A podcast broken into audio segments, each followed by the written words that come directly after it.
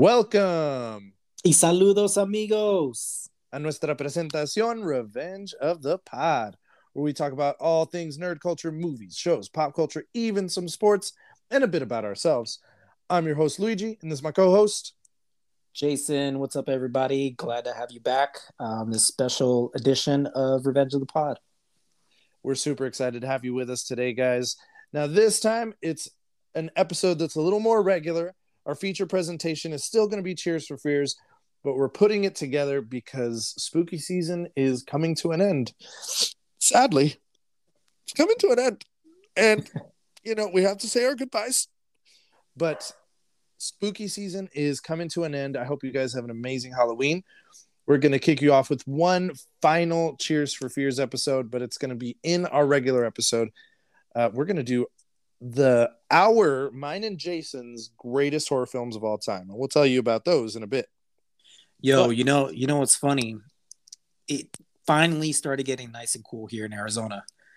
And I was like, all right, all right, it's it's feeling like fall. Uh it's Halloween's about to end, but all right, whatever. You know, it, it's it's nice out. It's a little chilly in the morning now. You have to kind of wear I have to wear like a little light jacket now, uh, just to get to my car, and then uh, ah, it's just it's just nice. I was like, yes, Yeah, Winter's same. coming. But by the middle of the day for me, I'm like, I don't need a jacket. I don't need. oh yeah, same here, anymore. same here, brother. But it barely got like that on Sunday for us, which was yesterday. oh, last week is a little chilly. I actually needed a jacket this morning. Solid, no jacket needed. But let's get into it, Jason. What you been up to, man? You got any news? You got anything going on with your life? What's going on, man? No, not much, man. Uh, just hung out this weekend. Uh, it was a bummer. All my teams lost. Uh, I'm talking about college football, NFL, the NBA. The Lakers are 0 3. Texas Longhorns lost to OSU. Uh, the Broncos are just in shambles right now. It's just, it was just a bunch of losses. And a couple of my fantasy teams uh, lost this weekend, too. So, Well, if it makes you feel better, both my fantasy teams look like they're going to. Well, they are going to lose, and um, yeah, I am winless in in my money league. So I, I, I, I seen that. Yeah, yeah, I'm like, oh Yeah. my god, dude. I, I beat Cole in that one, so that was cool. Uh, but the the one that I'm like most worried about is my calendar league, and um, after this weekend, I'm on a three game losing streak. But I was undefeated before that, so I'll, that'll make me four and three, which I'm still in the playoffs. So just I just can't go on a losing streak any longer, right? So I don't want to be on the calendar again. That's that's that's for sure. Uh, yeah, to our I would listeners out imagine there- so. uh, to our listeners out there, if you get last place in that league, you have to do a calendar shoot. Uh, so it's 12 photos, one for every month. And we do it, uh, we have themes for it. Um, I lost two years ago and I did, uh, it was blockbuster movies. So they were pretty hilarious. pretty hilarious. And, and this year I didn't get last. Uh, a friend of ours, we did Disney. So that was fun. Uh, and it's just kind of nice. Uh, just uh, it makes all, everyone want to try because you don't want to get dead last. Because usually people like start to give up around this time and just not even pay attention to their teams. So this definitely puts attention to it and like, hey, yes, I'm a dead last, but I don't want to be dead dead last, right? So makes it fun, more yeah, well, I'm I'm still just trying to get a dub in my league, so but yeah, that was that. That's pretty much it. Me for me, man. What what about you, man? Would you uh anything exciting? I went to the movies, saw Black Adam this weekend. I'll tell you guys about that in a bit. Uh, that was pretty much it. The rest of the time we just chilled. We fell asleep early almost every single night except Sunday night. Who would have thought? Mm, yeah, why? just just because you just couldn't sleep, or dude. had guess I- Sunday night, it was like we were finally finishing up. Like, cause Friday, Saturday, like we we hung out, we chilled, and then Sunday we'd like cleaned all day, and we were washing clothes and getting stuff ready. But we were doing it not like hustling. It was just like throughout the whole day. That's all we were doing. Mm, And so by the end of the night, it was just we had a lot to do. And so by the end of the night, I was just finishing up a few things here and there, and I took a shower and I shaved, I shaved, so I could be presentable, you know. And by that time, it was like one in the morning. I was like, "Damn it!" Every other day, I fell asleep before twelve, and now, so it's one in the morning. Wait, wait, wait. So if you fall asleep before midnight, that's early to you? Yeah. Wow. On. Fridays and Saturdays. On Fridays and Saturdays. Oh, yeah, fair enough. Yeah, I know you guys go to sleep hella early. I don't understand it. I'm like, what? What happened to these guys? But it is what it is. I do have. You get older, man. Hey, man, I'm I'm a year older than you. I don't know. I, I do I do wake up early though to go do stuff. It just makes the day longer, so it feels kind of nice. See, that's that's cool. I tr- I do my best to not wake up early. If Katya doesn't wake me up, I'm like bed. Let's go sleep. See, no, I, I, think why I wake up early is because throughout the week you wake up early, right? And then like yeah. I wake up before my alarm like almost all the time. So it still happens on the weekend, and I'm like, well, I'm up. Might as well just get up. You know what I mean? Oh, interesting. So, I do not, not, wake up on the weekends if yeah, my alarm's dude, not on. yeah, dude, it sucks, man. I'm just like, all right, well, I can't go back to sleep, so might as well just go about my day. I want to go back to sleep, but uh, it, you're just, I'm just not tired anymore. So I'm just like, all right, well, let's just get our day started. Interesting. Yeah. All right, fair enough. Well, I'm going to get into one piece of news that I've got. So, turns out, Jason, that they're making a Parasite series on HBO Max. It's going to be a six episode miniseries starring Mark Ruffalo. So, you got to watch the Parasite movie because Bong Joon Ho is closely tied to it. I don't know if he's running it, but him and Adam McKay are the ones that are like in charge of the whole thing. Uh, Tilda Swinton was in it, but she had to exit because she had other engagements. Okay. So it's also got big names attached to it. I'm pretty excited, man. That show or that movie was amazing, and I'd love to see a six episode miniseries. Uh, it is not like a, it's not based on those characters. It's like based within that world, I guess. Okay. So I'm I'm excited to see it. Yeah. And of course, HBO Max is getting it because you know. So is it going to be in English then, or is it going to be? Because if Mark Ruffalo starts in it, right? Stars in it. Yeah, I'm. I'm guessing that it's going to be in English. Okay, interesting. Yeah. Okay. Well, yeah, I mean, I can't really I'm have an opinion. It. I can't really be excited about it because I still haven't seen Parasite. I'm sorry, but I will. I will though. I will. I swear. I swear, right, well, one we'll of these see. days. That's what my that's what my daughter says all the time. She'll be like, "I will, I will." like, all right, sure you will. All right. Cute. It's like shower. I will. Don't worry. I will. Yeah, I will. Yeah, or like if you tell her not to do something, be like, "Hey, hey, don't don't you dare!" Like jokingly, obviously, because if you mean it, she'll stop. Be like, "Don't you dare hit me!" She'll be like, "I will. I will." That's uh, cute.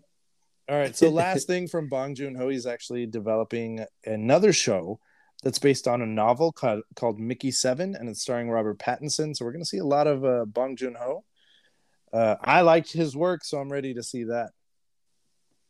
Cool, man. And uh, anything with Robert Pattinson, man, he's low key. You know, before Batman came out, he's been in good movies. Like if you look at some of the movies that he's been in after Twilight, right? He has a lot uh, where like he does some pretty good acting. He likes to play yes. weirdos. He says, "Yeah, yeah." very interesting. Yeah, like uh, his his range is pretty is pretty far out there, so I love it. Trailers for me this Friday. Uh, I talked about it, I think, a couple of weeks ago, so I'm going to mention it again because it's this Friday. All Quiet on the Western Front, the adaptation of the German novel, which became a film, I think, in the 1930s or 40s, still considered one of the greatest war films of all time.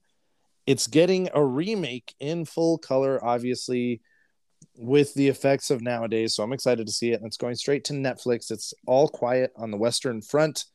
If you guys like war movies, I can almost guarantee that you're going to like this one. I'm ready to watch it. Uh, so I'm excited for that one, man. What's going on with you? You got something big for us. Yeah, man. You know, honestly, a war movie, got to catch that on Netflix too. free. Something uh, definitely to probably put on the list. A trailer came out an actual trailer came out uh, today. Was it today? It was today, right? I think so. Yeah. Or we just found out about it. Ant Man and the Wasp: Quantumania. We finally got the first trailer for this film. What did What did you think? Well, it's interesting. It looks like Kang. So Kang is obviously the antagonist in this trailer, guys. But he is pretending to be a friend of Ant Man. They all get stuck in the quantum realm, and we see the world that Michelle Pfeiffer's character was living in, is what I'm guessing, right? Yes. A whole different world. And you know what, man? It's, it's just kind of a. That's one thing. I Quantum Realm, dope. I'm just kind of nervous about the whole CGI thing. Like, hopefully, it's not. I don't know. I don't know how to say this. Just not as disappointing as Thor: Love and Thunder. You know what I mean? And some some episodes of uh, She-Hulk too. They just Yeah. didn't put the money in.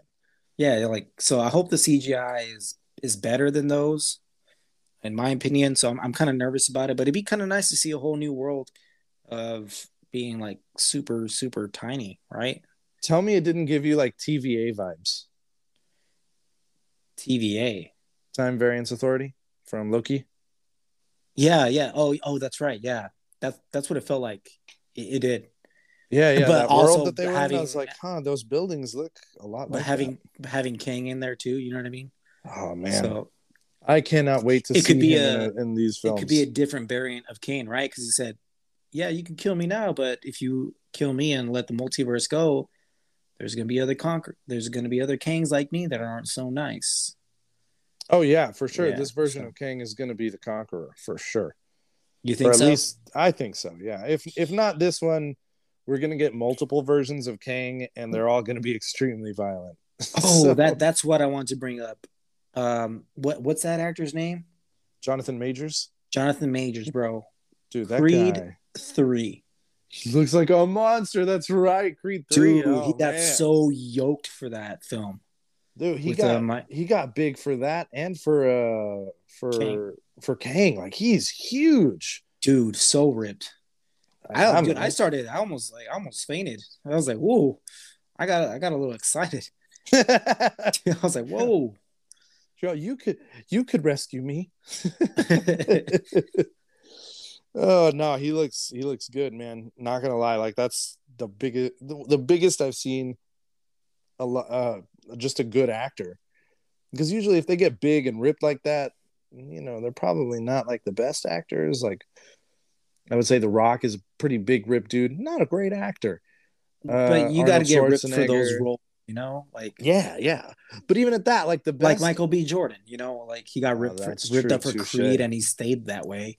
And, uh, and Eric Killmonger, he was ripped for that one too. yeah, so Jonathan Yeah, Majors was like, "All right, hold my beer," and he's just dude, he looks so ripped. It's crazy. yeah, yeah, he Yeah. does.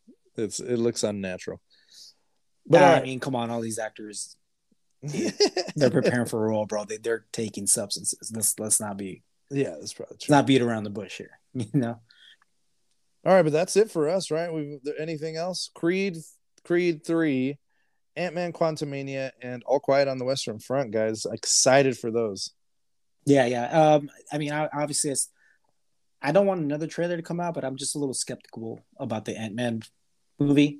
Although I did like the first one, the second was okay. I really liked the first one actually. Very underrated film, in my opinion. Yeah, the second one, I was like, why did you even call it Ant Man and the Wasp? It wasn't didn't really have the Wasp at all in it. I was like, you should have just said Ant Man too. Yeah, uh, I don't know. Because I like I like the Wasp. Yeah, I, I'd like I like Wasp's character. I think him and her work well together, but like then make the movie about them both. Uh, yeah, I, feel that. because I, feel like this one also is going to be mostly him and his daughter, and less Wasp. But we'll see. True that. True that. All right, man. Well, let's let's hop into this TV land because we we got some we got some stuff to talk about. All right, Jason, hit us with uh, your rewatch. So I I I just want I just wanted to give a shout out to it, you know, because For I mentioned it in our previous pod uh, for was it family friendly films? It was right Yeah. for Halloween films. hmm Scooby Doo on Zombie Island, dude, came out the, the movie that came out in 1999. It still holds up, dude. It still holds up. It's a good movie, man. It's a good movie. Uh, there's movie, nothing to say about that. It's Oh, fun. man. It's great for the family. I rewatched uh, Happy Halloween Scooby Doo as well. dude, it was uh, dude. I mean, I watched Shaggy it and with my Scooby daughter. were just hilarious in that film too. Yeah, they're they're good, man. Uh, rewatched Nightmare Before Christmas as well. We watched quite a few family Halloween movies. We watched Bride of Frankenstein, uh, Phantom of the Opera. Nice. Yeah, yeah. So I'm not a fan stuff. of the opera fan though. Runs I too long. We we watched a good amount of it, but yeah, it it did it did seem like a pretty long film. It was one of Gabby's favorite films, though. She's gonna be like, "Dang, Jason, you disappointed me," because she said me and Jason watched a lot of the same things growing up. Ha! Not this one. No, no, no. I saw it. I just wasn't a fan of it. It was just, it was just, it ran long for me, and it was just kind of like, it dragged from from from my perspective as a kid. I haven't watched it since because why watch it if you don't like it the first time? You know what I'm saying? I want to see the black and white version. I saw parts of the color version yesterday, obviously, but I didn't watch the whole thing because we were doing. So. Ah, that's what I saw first. So The is the, color black and white version? No, yeah, Oh, the really? colored version. Yeah, So wait, have you seen the black and white one or no? I don't know. I'm gonna check that one out because that one's rated super high. Okay, I want to see that. And I, I, there was a special, so it is now part of my private collection along with all the classic monster films. ooh, nice. Yeah. All right. Let's get into our next thing. All right, guys. So joining us for the She-Hulk finale talk is the one, the only, my lovely wife, Gabby. Say hey, say hello to everyone, Gabby. Hello. So What's up, Gabby? Hi. Yeah, so she wanted to join us for She Hulk finale because she was a pretty big fan. And uh, I thought she'd give us some good perspective on the episode and the show as a whole. So we haven't talked She Hulk in a while, guys. In fact, I don't think we've talked about She Hulk since the big episode eight reveal. Is that right, Jason? No, we talked about. Oh yeah, we didn't talk about episode eight and nine, right? So the last, the final two episodes. Yeah, yeah. So we've got some stuff. First off, the entire episode with uh, Daredevil was fantastic. Probably my favorite episode. I'll yeah. I can't lie. Like it was so fun to watch them together. It was like it was the power couple I didn't know I needed. You know what I mean? You know what? I was nervous for that episode only because the Netflix Daredevil series was so dark, right? And like, how is this gonna, how's this gonna work? You know? I know. And then they Oh, got me. You motherfucker, you got me. yeah, I thought it worked. I thought it was awesome, man. You did a great job at being a very uh leaning into her it's her show, right? It's Mhm. She-Hulk show and really leaning into the, the the comedy side. But also we got a little bit of comedy too when uh he, he made his first appearance on um Spider-Man No Way Home, right? Where he catches the brick when the brick Yeah. comes in. And Spider-Man's like, "How did you see that?" Right? He's like, "I'm a really, good lawyer." Yeah, so I was like, so that was awesome. Just like just seeing him in the new suit and just the way they did it too to introduce him, right? Um, She Hulk's getting sued by, no, no, no. There's this superhero villain, right? A, a vigilante, actually. He's what a C tier hero, maybe. Oh my the only re- yeah, the only reason he's like, I, I think the only reason like he was a hero is because he had he was made of money and he just wants to be doing stuff because being a hero is like super popular right now. Turns out this guy's a piece of shit. Mhm, yeah. Um, he has a suit that made the that was made from the same tailor as She Hulk's tailor, and it's defective in the be right in the beginning of the, of the of the of the film, not film, sorry, of the show. So he decides to sue the tailor, and turns out that uh, he is represented by She Hulk's company, so she has to represent him. And she's like, "Oh, I can't do that because if I do that, then the tailor's gonna be pissed at me. And like, what do I do?" And it's like, "It's your job. That's what you have to do. I'm sorry." Like, and, and it sucks. I just realized that as a lawyer, that happens in real life. You're like, Oh yeah. "Oh, yo, man, I have to represent this person," and even though this person definitely did it, you still have to go out and do a job and try to develop a fair case for that person, even though it doesn't matter how shitty they are. You Yeah, just her- have to do it. Her boss also seemed to like not give a shit about anything in her personal life. dude. Yeah, she did not. He was like, Uh, "You were a show for me. You got to run the show. Run it." Oh, dude, it was it was crazy. So we get to the court. She thinks she has this in the bag for for this person, and, Matt someone Murdock walks in. and is representing uh the who is he representing? Oh, the The- tailor. the yeah, tailor, yeah, yeah. yeah. He re- he's representing the tailor, but somehow, you know, um, Jennifer Walters is a good lawyer. Was able to win the case for him because of some reason. We later found out is is that what happened? I can't remember now. It was such a while. It was such a while ago. Um, she ended up winning the case, right? Um, I I'm thought not sure. I thought No, I- she lost the case because they found Yeah. out it was a defective. freaking jet fuel. He Yeah, put he jet used fuel in that fuel. shit. in but his shoes. that guy, that Yeah, the- kidnaps the tailor. There we go. That's what happens. And damn, I you, you got to take the lead from here, man, because I'm drawing blanks right now. No, it's cool. So I'm I'm gonna speed it a little bit. So Go at ahead. this point, they they you already see a little bit of chemistry between them, just as lawyers. Like there's a scene with them, kind of like they're talking shop at the bar, but also slightly flirting. Like there's chemistry. You see it. Oh and yeah, respect. And yeah. Out of respect, is like, yeah. yeah, Yeah. good case. Like, I was like, yeah, you almost had me there. I was like, yeah, that guy's an idiot. I didn't want to represent him. Whatever, right? Yeah. No, that He's was like, solid. yeah. Uh, and then at some point, uh, one thing leads to another, guys. You can fill in the details, but she ends up finding out that Daredevil is actually trying to stop this guy because he's kidnapped the tailor, right? And so she turns and she puts on her purple suit, which pretty badass. I don't know. The the suit the suit reveal was solid. What did you guys think?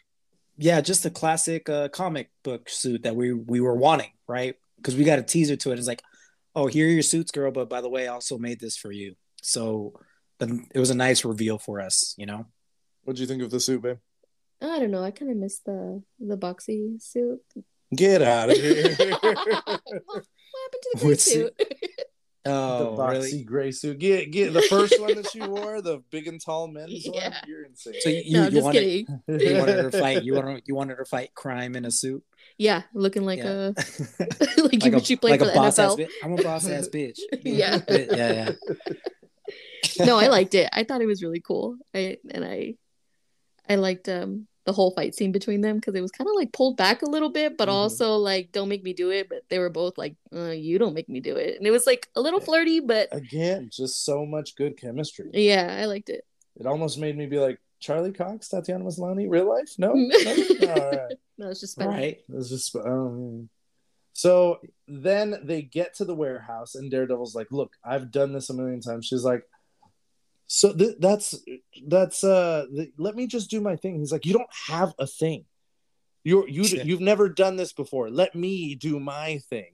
I was like, I'm So- going in stealth mode. Yeah, and he goes in. But he's doesn't doing do the that. whole. Yeah, he does the whole fight scene, or about to do the whole fight scene in the hall, which is a good homage to like the old show where he would do those kinds of scenes all the time. Yeah, I was like, oh, But we're in for a dope ass scene right now. Yeah. and I found it hilarious. She just drops in, it's like, no, I'm interrupting your whole thing. and she's like, "See, smash." I mean, it took too long. it took too Yeah, long. exactly. Well, why I think that's funny because like they were kind of like hyping us up as fans, right? Daredevil fans are like, no, no, no, you're not getting this yet. You're gonna get this when he comes out with his own In the movie or show. Again series. Yes, Ooh, man, exactly. I'm So- ready for it. It was a nice little teaser for us. Um, hey, which reminds me, what did you guys think of the golden, uh, golden blackish red? Right, like it wasn't fully black; it was like a blackish red. yeah, dude, I, I I mess with it. I I didn't I don't mind it. Although could it be darker, right? Since he's a stealth guy, right? Yeah, that's what I was thinking. I was like, that's that's a little bright for exactly me. what I but- was thinking. Yeah, okay. Don't okay. get me wrong. I- I did like it. Pretty Yeah. dope. Yeah, yeah, yeah. But I But felt it- like they could darken it just a bit. Like that's if he's supposed to be stealth, like you don't see it. He looks like one of those fucking crosswalk people a little bit now. But he has that costume in the in, the, comics, it's right? his. I think it's his He does. original costume. yeah. Yeah, his original one, and they wanted to kind of like pay homage to that. Of course they did. I, I feel like they tried darkening it up as Mhm. much as they could, but still paying homage to it. So it's okay, you know. Like I, I don't hate it by all means. I And they just, kept uh, the helmet design, which is. I'm glad they didn't change the helmet design because I thought it was perfect. Oh yeah, the helmet design was flawless. Yeah, I agree, one thousand percent.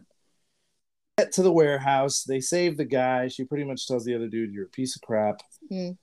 And uh, Mhm. Agreed. and then let's just let's jump straight into they end up uh hooking up. I Having was a little- so excited. a nice little nightstand. Yeah. Yeah, yeah. well, it was- Gabby, it tell me, tell me you don't like this part, right? They're like, all right, well, when you be back? I was like, yeah, I'll be back again someday. and then he leave. Obviously, he stays the night and he leaves in the morning, but he's doing the walk of shame Stuff in his like- suit. That was like my favorite scene. it was. yeah. Our first MCU walk of That's shame. That's what I was. Well, I mean, it's like kind of Disney MCU. Is that the first pretty much sex scene? Oh yeah. You're right. Um, Well, no, Eternals. Okay, but like, but like, like you know what I mean? Like that. one where they actually had chemistry and didn't Yeah. look like they hated the whole scene. like a believable one. Okay, fair enough, fair enough. Yeah. yeah, prob- probably right because it's a it's a kid friendly series, right? MCU is kid friendly, so uh, they don't have much sex scenes Yeah. out there. Yeah, I feel like She Hulk is. I mean, it's borderline not like I wouldn't. I wouldn't rate it PG. Like it'd be a PG thirteen show. Yeah. Oh, for sure. Yeah, I agree. But I think they did that. I mean, as weird as that sounds, they did that. I think they did that sex scene well because it was like just enough, but like not vulgar enough to be like, oh my gosh, got to turn off the TV. You know what I mean? Like Yeah, where it was just like, "Uh, okay, we got the idea. Yeah, like Yeah, you know where that's this is going. yeah, yeah. Yeah, too And then in the morning, right, he does the walk of shame, and then her best friend comes up, is like, "Girl, you would not believe what I just saw. I saw a dude dressed up as a devil doing the walk of shame." She gives her that look. Is like, "Oh, that was you." It's like, "Yeah, that was me. That was, that's a that good was the thing. Daredevil." She's like, Yeah. yeah, Yeah. that was so pretty yeah, all in all, fun episode, a lot of action, hilarious. Uh, well, it just leads kind us of into the the next episode. They get ready. They go to this Oh, gala, right. and she's in her infamous silver outfit, which is part of the Hellfire Gala cover art that they've done before. Mhm. She always she always has an awesome outfit, and that's one of them. And sure enough, at the gala, they show the scene of her and Jake. Jake filmed himself sleeping with her and shows the whole gala room. and she Babe, gets babe, what it, what it, what?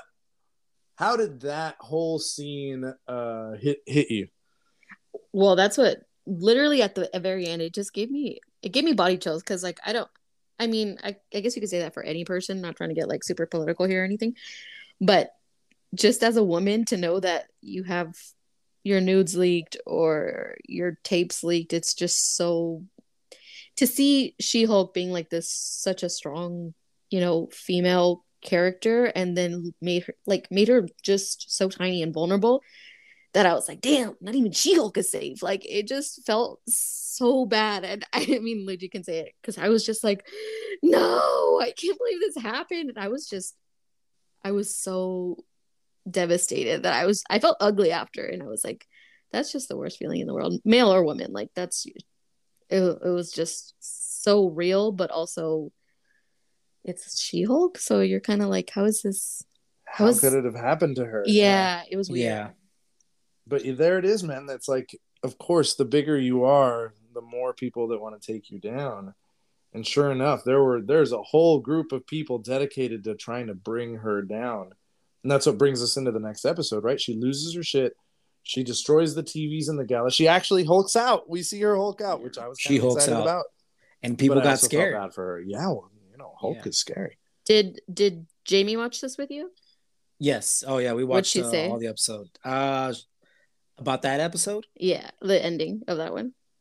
Um, she just kind of was just like, yeah, no, I felt that, and I, I, I do feel that too, because if you think about it, I think it was just kind of um, the the more famous you get, right? People just want to leak all your stuff. It just Mhm. kind of makes you think about about celebrities that ha- that has happened to, right? Right.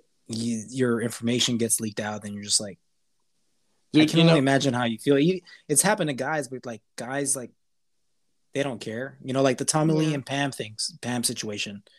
it was uh, bigger guys- for Pamela Anderson than it was for Yeah. Tommy Lee, for sure. Exactly. Did you guys watch the uh the Pam and Tommy series on Hulu? No, no, we don't watch. Oh. uh, it looks good though. I, f- the girl that plays uh, plays Pamela Lily does James.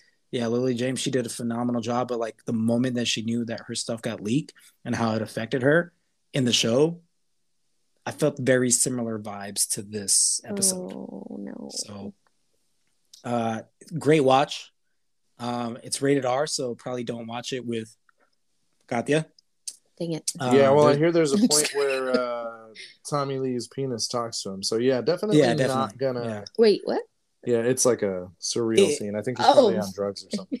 Yeah, yeah. He actually he, he said in one of his memoirs that he was talking to his penis at one point when he was getting ready to sleep with Pamela Anderson for the first time. Uh, Pep talk. Don't Yeah, was most little- guys do that or no? What? I'm just kidding. no. Listen, you got this.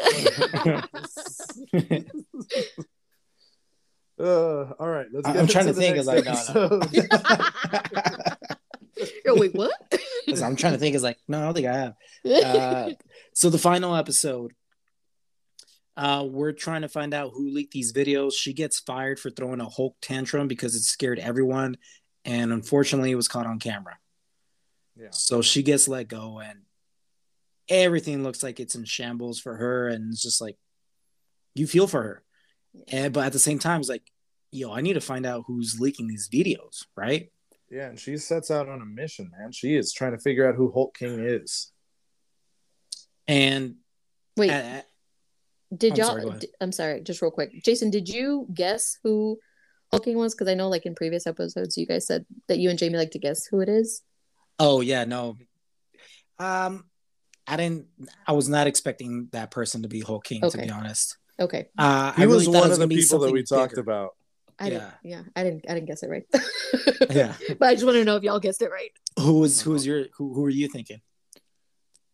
Well, we talked about several different people, and and Todd, who who who it ends up being, is one of them. But we were also wondering, could it possibly be um, what's his name, Abomination? But then I was like, no, not sure if it would be Abomination. Todd made a lot of sense. We were wondering if Jake himself is Hulk King. Um, who else? I think that was it, right? Those were the those were the main ones that we thought of. Yeah. And I, so, I go ahead. I didn't think it was gonna be people that were just flat out just not liking She Hulk. I thought it was gonna be like some bigger company that was trying to get her serum. You know what I mean? Oh, Yeah. that's another one. So- the the guy that uh gets his brain enlarged in the Hulk. What's his name? Yes, yes, yes. Oh yes. my Uh, God. Mr. Green, Doctor Green. Is that what his No, name is? Doctor Blue. Doctor Blue. I'm sorry. Then he is it gets turned into the leader, right? That's his his villain name, the like leader. yeah yeah like his brain Oh, starts like kind of t- saying that. developing Yeah, yeah. yeah, Yeah. I- I- I- honestly that's what i was thinking but in my head uh, i didn't tell jamie about that because i don't think she's seen that movie so i didn't want to like have to pause it and then like explain it to her It just- Be like, listen. So there's take this guy. Yeah. from this old movie uh, back in 2008 um you know i didn't want to get all into that i just had that in my my head i was like whoa that'd be kind of sweet if they brought that character in I mean, that would have Um, worked because the whole lab thing would have made sense. But Todd clearly was also very rich. That's Yeah. what threw Jake out of the line for me because I was like, where would he get that money though? Is there something we don't know about him? But right anyway, right so she's having a hard time and she's like you know what i need to take a break from all this get away so she goes to abomination's retreat and lo and behold they are having a seminar for all the she-hulk haters there. And uh, they're all there trying to take her they're they're celebrating their efforts at taking her down. So at this point she doesn't know this yet and she's just hanging out at the retreat. But her friend gosh i forget her name. The best friend is also trying to track these people down and then she found him yeah and enlists that guy god i cannot Which I remember. love his character, by the way. Pug, I, right? His name's yes, Pug? Yeah, Yeah, I yeah. love him, and I love that he's so. He's got She Hulk's back. yeah he's he's got you know what I mean. It's a like, all guy way that's got a girl's back, and I, I hate that they always use girls, which I don't hate it. I love you know. well that's women the thing if, it, if it's if it's male to female they always want to try to make it like a love interest right? Yeah, I love that they didn't do that. I'm like, It wasn't like it was just a work friend. that- yes. yeah, yeah, yeah. yeah was yeah, like so a- it was nice But like he's like clueless. He's like, oh, okay, like what do I do? yeah. he was so unhappy to be there yeah, he didn't want to be there, and just oh, well, the, Jamie loved this part of just um. He, he goes in there undercover. He's using an AirPod, or right? It's an AirPod, right? It's like yeah, just put one AirPod. Like a bunch of douchebag guys do that shit uh, in public spaces, and so it's it's her it's uh Jennifer Walters' best friend just in his ears, like yeah, yes, just say this, say all this stuff, And it's like, oh, don't forget to call women females. Females. And that just- was- yeah, yeah. That's funny. Did you like that part? Because Jamie fucking absolutely loved that. It's like, oh my god, there's some Oh, guys yeah. that say that shit that actually pisses me off. yeah it was it was so spot on this just That's this funny. whole show is just trolls people so much where i'm like god y'all hit it just right It was very On. predictive. It was so because like I, I mean, this show was written two years ago, right? It, it shocks me how predictive it was about the reaction to the show, good and bad. yeah Like even like Yeah. oh, we have Wong, so we've got uh we've got Twitter armor for the next episode. Same thing with uh with uh, Daredevil. They're like, this guy's doing it for me, right? Is it just me? We're like, yeah, no, we all love him. We all love him. So it's funny that they're just so self-aware. And I mean, the show itself is very meta, right? Yeah. But it's crazy how predictive they were of all of those different things. yeah that that female line just calling females i was like oh my god And then he That's does it, so and they're like, yeah, yeah. Oh, it's crazy because you definitely run into people like that that just really shitty people and kind of just shows the whole trope of everything. Just they're just making fun of it, which is kind of nice. Yeah, it was Kind of you pretty gotta great. get to see what uh females females women go through every day. So, jason come on man i'm just kidding, just kidding. might have said that on purpose, but I, I, I told I, I did tell Jamie it's like I wish you had told me that because now I'm gonna just like oh this female right here, you know, as a joke, not meaning it, but you know what I mean. Just So to mess with her. yeah, No, absolutely. I'm gonna be doing that myself. yeah well yeah he already does it though he'll just be like hey woman but but i think it's so funny i'm like i'm not doing it whatever you just said i'm not doing it but, it's really funny that you said that time. She laughs every single time. How can I not do it? All right. oh man, hilarious. So, so this is where the show takes a crazy turn, though, because all of a sudden oh yeah she busts in uh, because she's looking for Abomination, and he's actually doing like a like a speech. They hired him to do a speech. He doesn't really know what's going on, and then he kind of starts figuring it out as she comes in, and re- he realizes, oh, they all hate her. Okay, and so that happens, and then all of a sudden, what is it? Titania breaks in hmm and she's trying to fight them. And then Todd ha- somehow got a hold of her blood and made a serum and turns into a bro Hulk. oh my god Come at me, bro. I loved that. I didn't. I thought it was so funny. I didn't like that, dude. Like, cat, that's hilarious. If it had been like, and we'll talk about this right now. If it had been the actual plot line, no, I wouldn't have liked it. Yeah, Because I was and like, then what? No, what about the whole blood thing? It's only for Right. certain people. Oh, wait a second. Hold on. Everybody gets to be Hulk. No, no, no, no. And then uh, Bruce Banner jumps in. in. and he starts fighting Abomination, and She Hulk just pauses everything. And she's like, guys, is this what you really want? Do we want all of this right now? And it's true. It was like all these different plot lines that didn't really work together, suddenly crashing into each other at the end. And she's like, this doesn't make any sense. It doesn't make any sense. So she literally breaks into the TV and goes into the Disney, Disney Plus, Plus. app. And she goes to Marvel Assembled so she can go to the studios, fights her way into the writer's room, and tells them, like, what the hell is going on? And they're like, well, it's coming from Kevin. So she goes to Kevin. yeah, it's like you're gonna have to take it up with Kevin. He's like, who the heck is Kevin? It's like Kevin oversees everything. And obviously, Obviously- they're alluding to Kevin Feige, right? All right. So we're thinking he's gonna she's gonna go talk to Kevin Feige, and it turns out, Yeah. What does it turn out to be, Luigi? And a fucking robot AI. I fucking loved that. That it was just a robot AI. Yeah, What a- Kevin what a was clown move. Acronym for something, right? I, I forgot what it was. Yeah, I'm not. I'm not going to worry too much about that. But the whole idea was it was this bot that predicts uh, what what people are going to want to see, right? And and and I loved it because it plays on how Marvel does do like it. They have a formula, right? All they the have tropes, a very yeah. clear formula. And there are very specific tropes to Marvel. And she calls it, and I love how Tatiana Maslany is like, and not only that, we're the X Men. And then she turns to the Yeah. screen, and she's like, eh, Yeah. eh, Yeah, I and she's got a you." wink. She's like, I got you guys. Yeah. I- oh man, I, the whole thing was great because I felt like she was speaking as a fan to to the robot. Like, hey, we want other things too, which is true. Like as a Marvel fan, you do want different types of things, which I, I think you can. I Well- you and I can agree, Jason. Werewolf by Night is a great example of how they don't completely follow that that specific And- formula. Yeah, and they didn't need to. Well, so just like how we felt about Werewolf by Night, um, I I can definitely attest to Jamie on this one.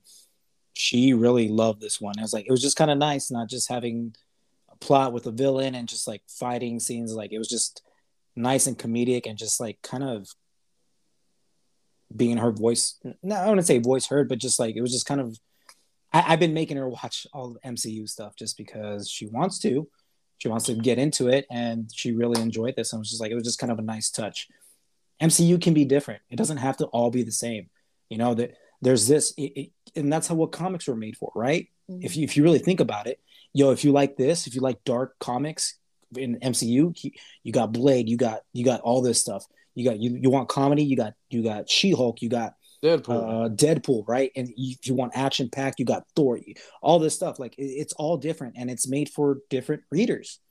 Mm-hmm. So I feel like that's I feel like what, what they're doing right now is great. Yeah, you're probably getting a lot of backlash, but like again, the MCU formula, in my opinion, like Thor: Love and Thunder, it's it's getting played out, dude. Yeah, and that's the thing, so, right? Even Thor: Love and Thunder like played to a specific audience because I felt like it played for kids. To, I think kids, kids, are gonna love it. Yeah, like yeah, that's you're that, right. That movie is for kids. Like I feel like I don't know if I've said this. I did, right? Like it, kids yeah, when did. they grow up later, are gonna love that movie. They're gonna be like, "Oh, I remember seeing that with my parents as a kid." How right? I how we felt about Power Rangers. Yes, and then the yeah. same thing with uh with Ms. Marvel. Listen, I wasn't a fan. Not gonna lie, like I won't rewatch it. it.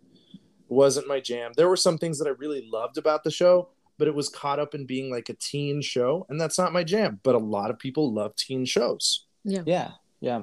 I one thousand percent. Um, and that's just this is just another one to this was just another show to reach out to different audience members and try to pull them in. Werewolf by Night, though, they got my successful. number on that one. They got my yeah. horror number on that one. I thought it was great. What do you think about that one, Gabby?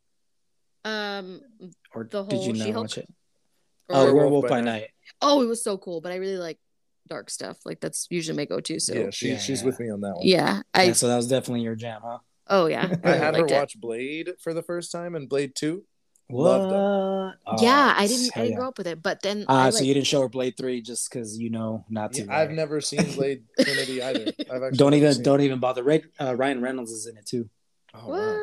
Yeah, but he didn't get along with uh, Wesley Snipes, and you can. Mm. Oh, Jessica Biel was in that one too. Well, I heard Wesley Snipes in the third one refused to be referred by anything else as Blade. Oh, yeah, sounds dude. like yeah, Ezra yeah. Miller or something. yeah.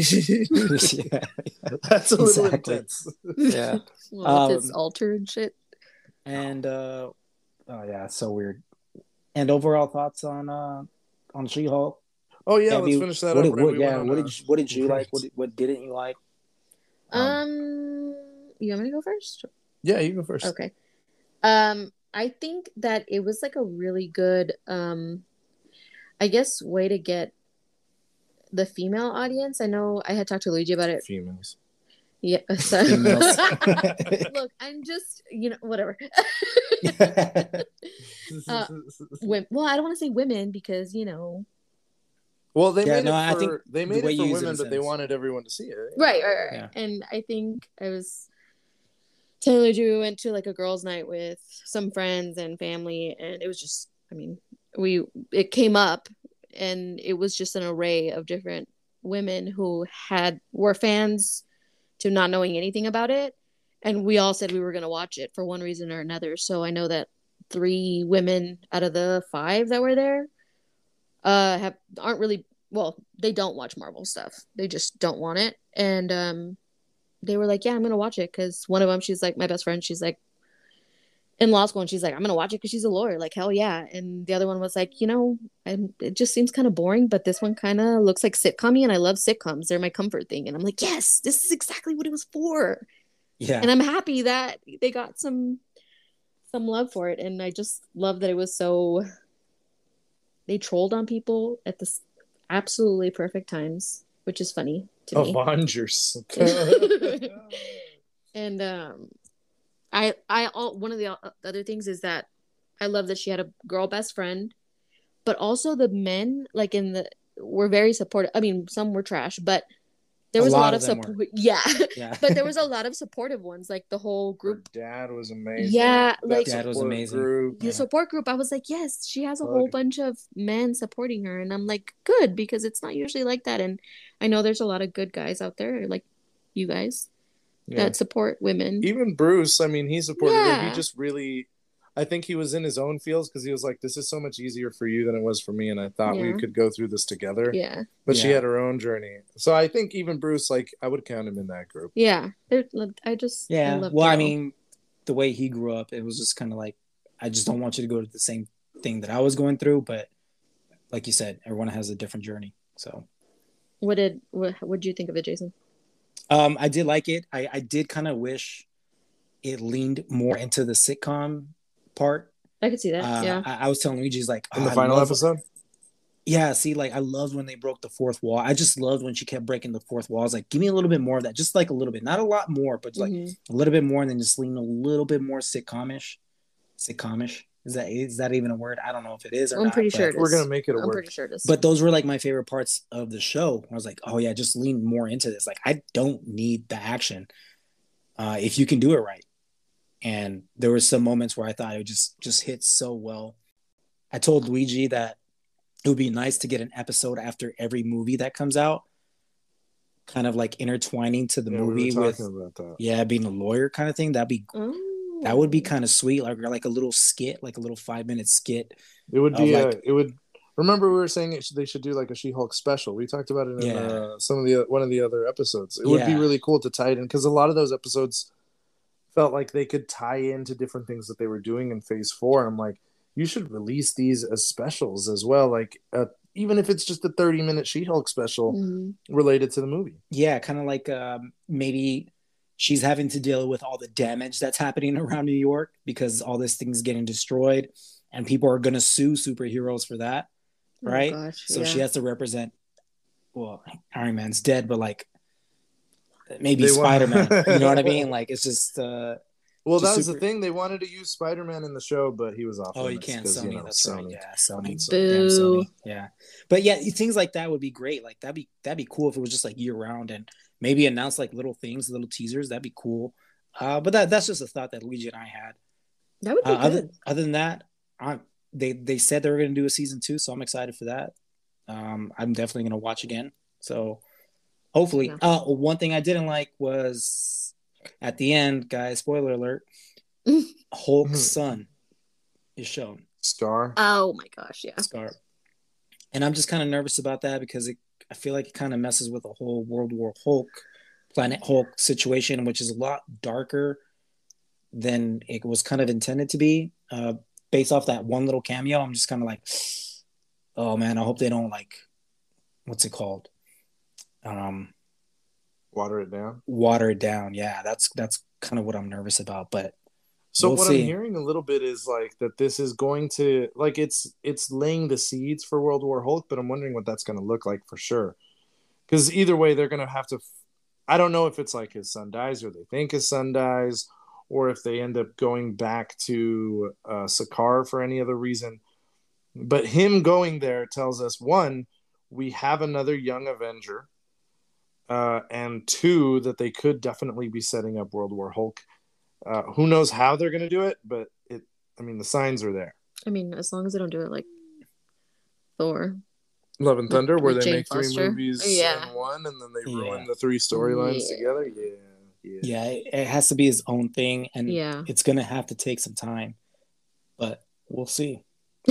I talked a lot of trash when Luigi said that. He's like, maybe it'll be World War. I was like, yeah, right. That's not gonna happen. That's way too much information. And then sure as shit, what happens at the end of the episode? And I was like, oh, I'm so- sorry, you were right. Okay, maybe maybe you're right. Okay.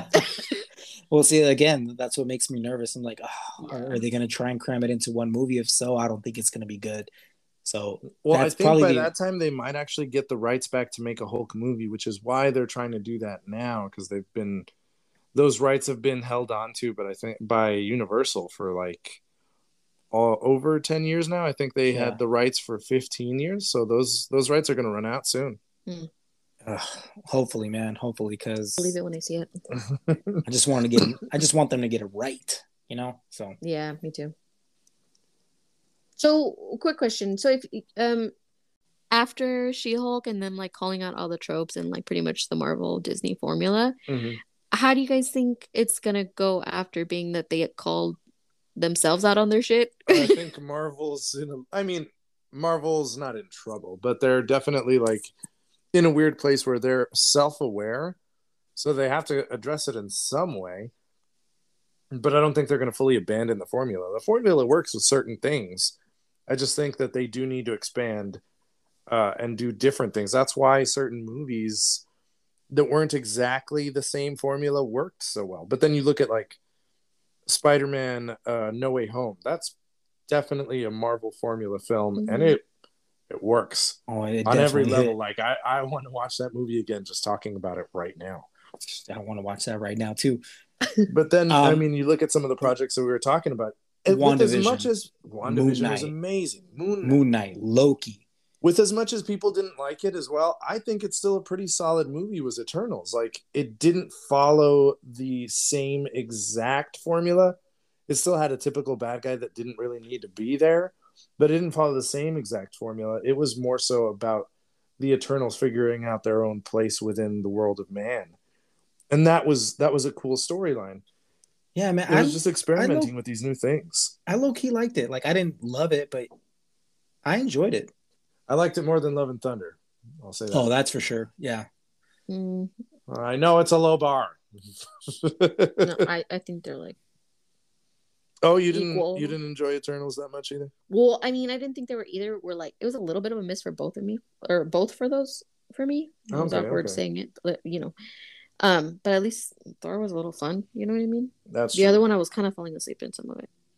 Oh, so it, that. do- it drags in some Yeah. cases. I can see that. I can see that. I feel that. No, What do you that's think? respectful. Jason, Um, about the whole formula. again, I'm just kind of uh well I was telling Luigi before you hopped on, um, the CGI. There there was a new trailer that came out for Ant Man Mhm. and they're trying to I don't know. They're trying to show like all this a whole new world to us, but if the CGI is gonna be anything like it was for like Thor Love and Thunder and some moments in She Hulk, Mm. I'm kind of nervous about it. And I, I, I'm all for them recognizing that their formula, like, all right, we got to change some stuff. Because again, there's a lot of moments that I love from a bunch of stuff that's been coming out, like like I said, WandaVision, uh, Loki, like it's all different. So I wouldn't mind different stuff, but yeah, I, I wouldn't say completely leave the formula. There's some stuff that actually need it, in my opinion. But Mhm. I mean, that's why they've been so I'm like, successful for 10 yeah, years, right? yeah, I'm 50 50 on it. I, I think I, I I stand by it. Like it works in some cases, but Yeah. it doesn't have to be the end all be all for MCU. Yeah, not all characters require that. Yeah. Yeah. All right, let's move on. Uh, I'm gonna do a quick review of Black Adam, and then Gabby's gonna leave us sadly. Sorry. But let's get into it. So we went and saw Black Adam this weekend, Jason. I know you Not- haven't seen it yet. Yeah. There were some pretty cool things about that movie. I would Mm. say. I think the fight scenes Well, really, really good. well, before you before you go on, before you give me your opinion on this, Jermaine and Eric uh, have been on this episode, so shout out to them. Had an opinion about it too, and they really loved it. Eric is definitely a prisoner of the moment, I think, sometimes, and he said it was one of the best DCU movies he's ever seen. Wow. Like more than Aquaman, Wonder Woman. Well, that, that's what he Batman said in his text messages, right? Like he said, Oh, like, yeah, yeah, you're this right. was He did say that. phenomenal. Yeah. I was like, this was phenomenal. All right. But carry on. So now I What want did your Jermaine say? opinion on it. Uh, he said it was great. Um, but Jermaine Jermaine enjoys movies. He loves blockbuster movies. And Mm. what I like about Jermaine is he's like, I know what I'm going in for in this movie. I know the character. He's a very huge nerd, just like Luigi. Let's say you guys are a little bit more nerdy than I am for sure. and you guys know more of these characters than I do. So when he goes in, he's like, I know I'm I'm just going in to be entertained. And I love that about Jermaine for sure. Cool. Like when he goes into movies, like I just want to be entertained. I don't care if the script was bad. Like, am I getting what I need out of this film? Is what he always tells himself. And he got what he needed out of this film, apparently. So that being said, go ahead, take it, Luigi Take and it. Gabby. All right, so I mean, I thought the fight scenes. I will agree, the fight scenes they are up to par with any fight scene, really that I've seen in pretty much any of the superhero films. Right? Like the It's. Hawkman, Black Adam fight scenes were great. The main villain fight scene was great. The slow motion fight scenes, which there were more than one, and they looked fantastic. Yeah. Especially the first one when Black Adam is going through the that paramilitary group. Mm. Really cool to watch. And look, listen, before I say this, I understand that it is The Rock, but I didn't love the way he portrayed the character in the movie as much as I would have hoped.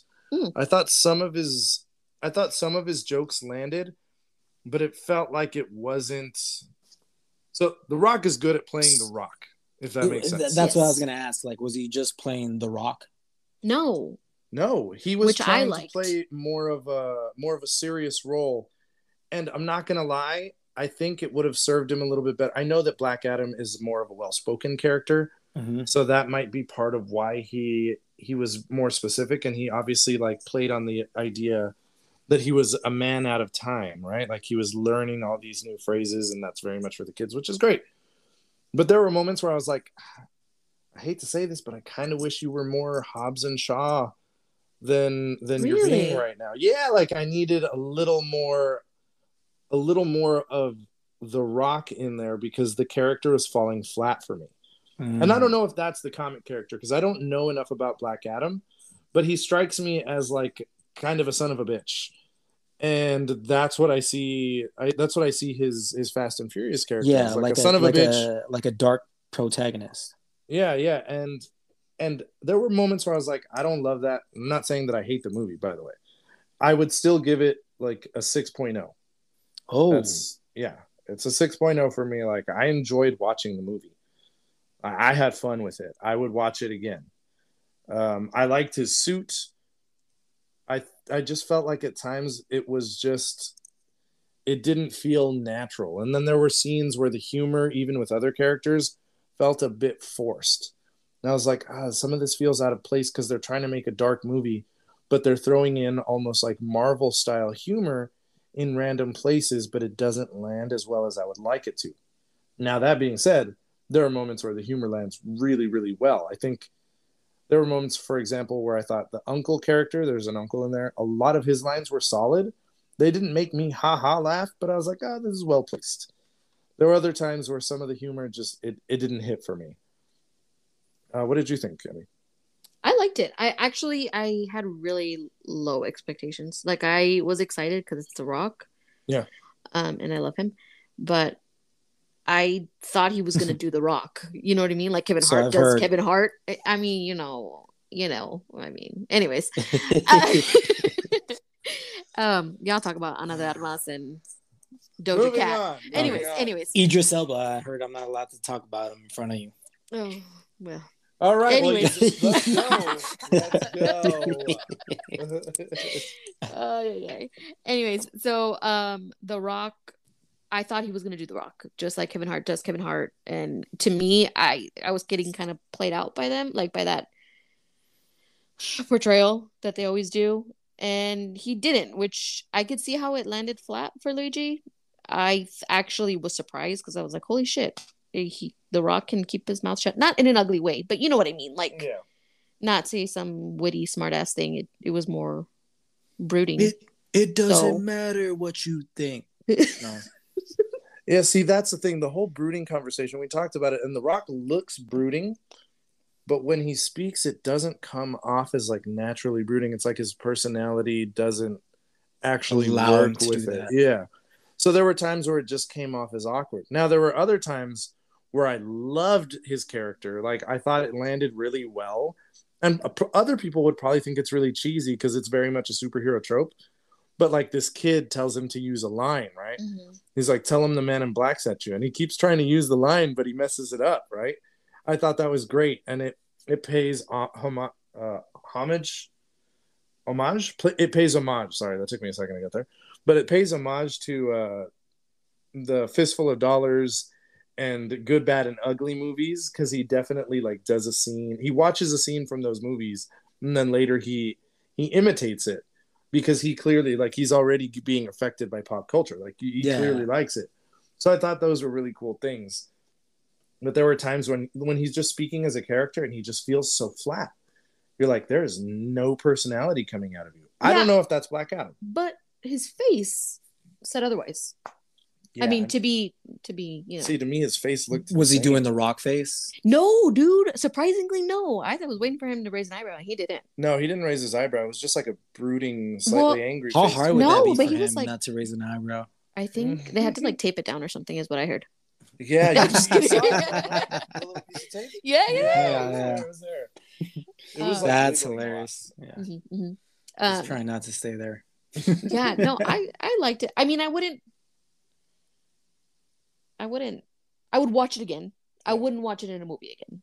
off. I'm trying to compare it to like movies that. That's kind of how I like I- when I listen to y'all. I'm always like, what would I rate it? Because I'm always on the listener end. Mhm. Um, but but I just think of it like, would I watch it again in a movie theater? Would I automatically give it like an eight, eight and change? So like Woman King, I would watch it again in a movie theater. Yeah, it was a dope ass movie. I wouldn't Mm. watch this one in a movie theater again, but I would watch it again. So I'm gonna say Mhm. close to a seven, but probably like a six point eight, like around there. Yeah, see, I my thing is also I give it a six because I don't know if I'd buy it. I don't think I would buy it, but I will watch the sequel. Like you, you bet I'm Bet gonna your go see the sequel. Like I think they set up his character really well, and I'm excited to see him. And there's some really cool stuff in this movie that Yeah. like leads into the DCEU. And I thought, I thought overall they set him up really well. And I want to see him fight Shazam. Oh my god, that'll be a fun movie to watch. Mm-hmm. Because I think Well, because the fact that Shazam is so pop culture, and such a little kid, you know, Yeah. And he's yeah, like, and, and seeing him like react to that is going to be fantastic. all right, yeah, fair enough. Are By the way, guys, a movie that I did see twice, the most recent one was Spider Man at a movie theater because you just had to. Oh. You just had to. And then before Yeah. that, very popular one for me, but Luigi doesn't like Tenet. Which one? Tenet. Oh, I saw that twice in movie theaters. I saw it uh, one on IMAX, one not on IMAX. Wow, So I haven't seen that movie yet. it's it's fine. it's great. Don't listen. It's phenomenal. Well, after his review, I'm kind of like, I don't know if I want to watch it. yeah. Listen, it's it. If you like Christopher Nolan films, you should give it a shot. Um, It's but definitely think- better the second time around because Yeah. I caught a lot more stuff the second time around watching it, and I even the felt third like time. it was very indulgent for him. I felt like it was a movie he made just to see if he could make it. Yeah. So I don't know. Anyway, we're not talking about that movie right now. We're The talking point about Black is, Adam. the point is, we're was talking good. about Black Adam. It was pretty fun. I give watch it a 6.0. I would recommend people go watch it. It's not going to change your world. It is very much like all the other superhero movies, but that's not necessarily a bad thing. So yeah, so it's it's a movie that I didn't really want to go see in theaters, but should I or should I just wait? Mm, Catch it on a matinee. Yes. Matinee price. Okay. Yeah.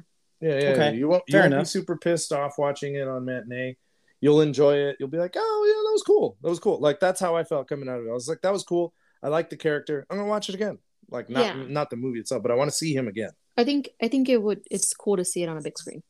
Yeah, and I think Cool. The Rock will. I Yeah. think The Rock will settle into the character now that he doesn't have to worry about his origin story. Hmm, fair enough. Fair enough. Yeah. All right, thanks for being on with us. Yeah. Thanks for having me. It was Yeah, fun, Gabby. And you guys are awesome. Thanks for Yeah, everything you ma- do. Yeah, maybe maybe next time a full episode. Maybe if my anxiety doesn't get to me before it. oh god. Come Fair on, enough. do this. Also, before I go, I just want to say, Luigi's looking at me like I'm crazy. Um, I love Hocus Pocus, Jason. Every single time I hear them talking about it, I'm like, no, man, no. Thank you. Oh, Thank Nobody has your back, and I just want to say, when you I don't care if they it, have my back or not. no, man, yeah, no, no, no, no, no. Uh, we did a whole ass party for Hocus Pocus 2 with the kids and everything, and it was so worth it, and I liked oh it. And man. you do it. And I'm glad you had fun. I, Yeah, it was great. It was great. It was for great. It was great. you know, you know what's funny? We were supposed to do one, but um, Jamie's friend's cousin got sick and she was gonna have Oh. it. So and they were gonna go on a trip soon, so we didn't want to make we just wanted to make sure that they didn't get sick. So we uh didn't end up doing it. But we had we had we had a little one at, at, at our house and uh we both enjoyed it.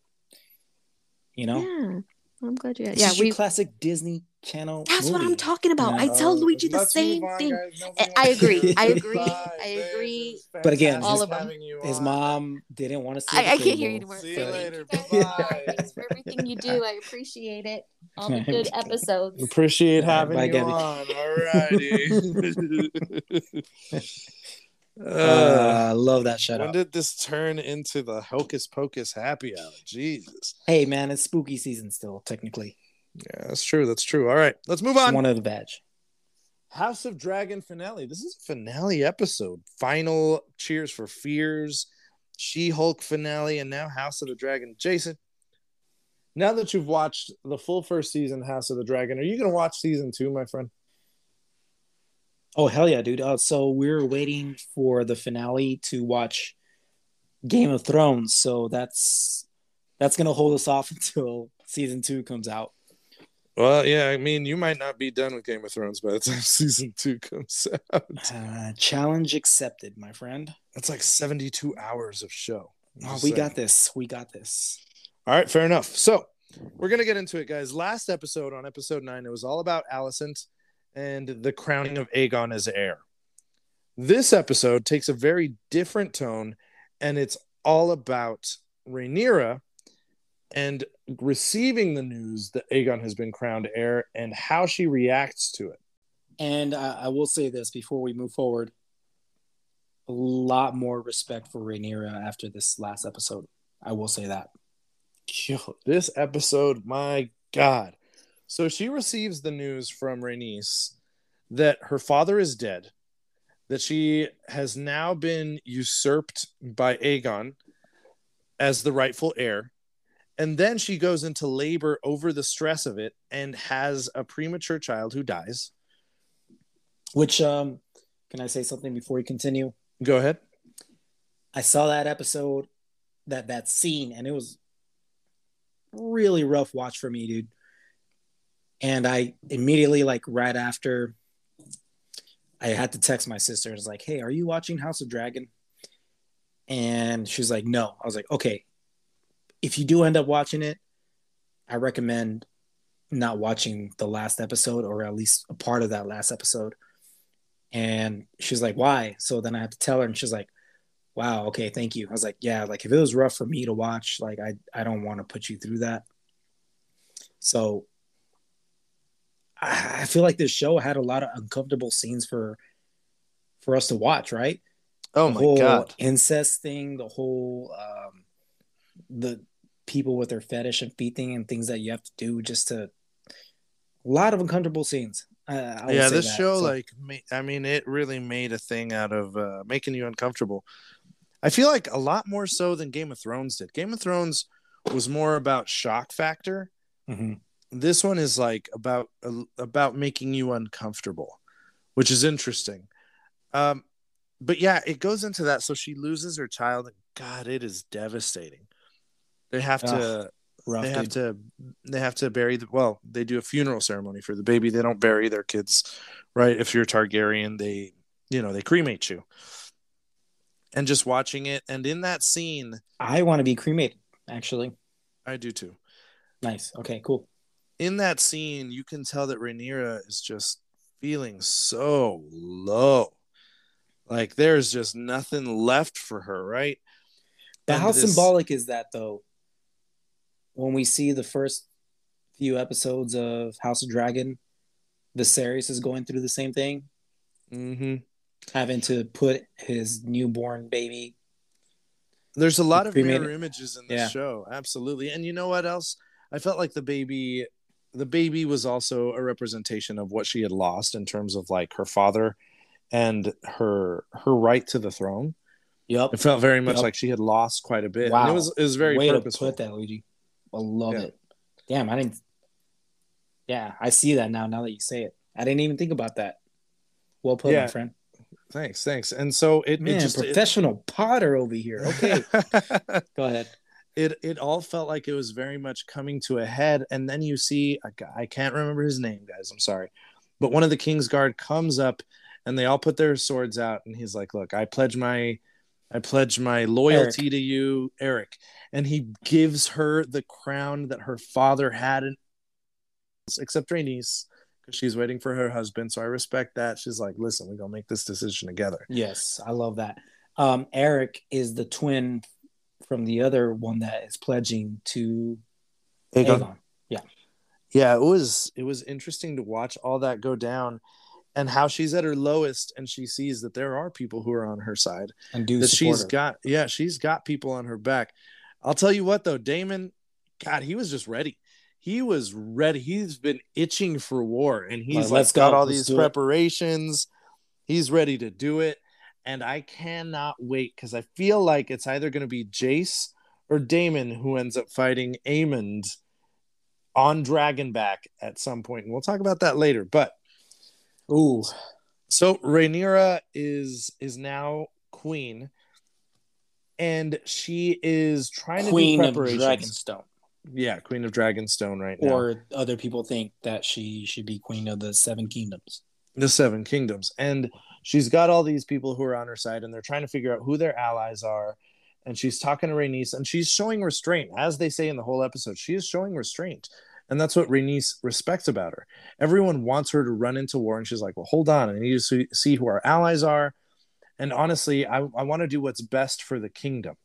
If me doing this is not best for the kingdom, then I don't know if I should do it. If there's nothing pushing me to do it, then if I have to let this go, then I like you could tell that she's willing to let go of the crown. You can see Mhm. it. Now we'll talk about what happens towards the end of the episode, but as this is going, she tells Daemon, she's like, but we have to, I mean, you have to remember the prophecy. Like, we can't just plunge into war. Daemon has no idea what she's talking about. And as she's talking about it, he chokes her. He He's like, "What chokes the-" her. That's the first time I've ever seen Daemon be violent with Rhaenyra, which I found interesting because before he had always shown her the utmost respect. And that was the first time that he was just like, I don't give a fuck. Well, well, to me personally, I think he got pissed because she's like, "Oh shit, the Viserys never told you the prophecy." And if he never told you the prophecy, is because He he never, never, saw you king. as the heir, and that Yeah. upset him. And I think that's why he choked her. Yeah, and so he has no idea what the prophecy is, and it's an important prophecy. So watch Game of Thrones. Um, Well, I mean, I don't know the prophecy, but it, it seems very important it plays based off in, of yeah, it yeah, plays based into off of what we saw. Yeah, it plays into a lot of stuff in Game of Thrones too. But anyway, Well, I'm excited, dude. I'm, I'm doing a little twerk dance right now, just like we're getting ready to watch this. yeah, so all of these different things are happening. Corlys finally shows up. That's Rhaenys' husband. They're the they are the rulers of Driftmark. They have the large navy. Uh, he reports, you know, he's pretty much saying like, "I'm done chasing the crown. I'm not going to help anybody." Blah blah blah. And Rhaenys is actually like, "Listen, those kids are still our family. She is still the rightful queen. She's the only one that's shown like any logic when everyone wants her to fight." She's like, "We got to back her." And sure enough, he goes. He's questioning her, of course. I think to see like if she's got, you know, she's got the balls to answer him back, and she does. She's like, he's like, you know, all these people pledged to you. Sure, this was then. And she's and she looks at him. She's she's like, as did you.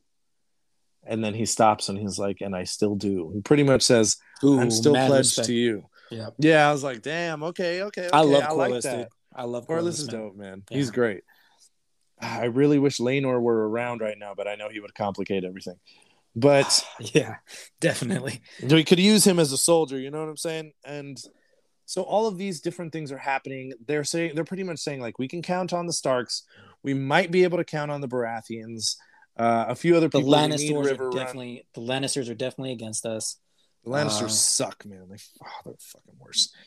Watch Game of Thrones and you'll know what I mean. The Lannisters are the fucking Dude. worst. All right, so the first Lannister I got introduced to was Jason. Of course, dude. We know this, bro. Anyone named Jason is a piece of shit, bro. We just know this. Ah, just God, who would name their child that? You know, that's why the Red Ranger was always the worst. Anyway, Whoa, whoa, whoa! don't, don't disrespect the Red Ranger like that, my friend. I just played that. I just. Fun fact: Jason stands for healer and healer, like he's a healer.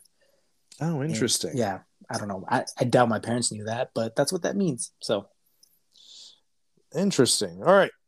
So they're trying to figure out who their allies are. And so they start sending people out to find out who they are and see if they can get any respect. Of course, they get a visit from the hand himself, Otto Hightower, that piece of shit. And he's Not pretty much feet? saying, not the feet guy. okay, no, no, no. The hand and the feet weren't there; just the hand.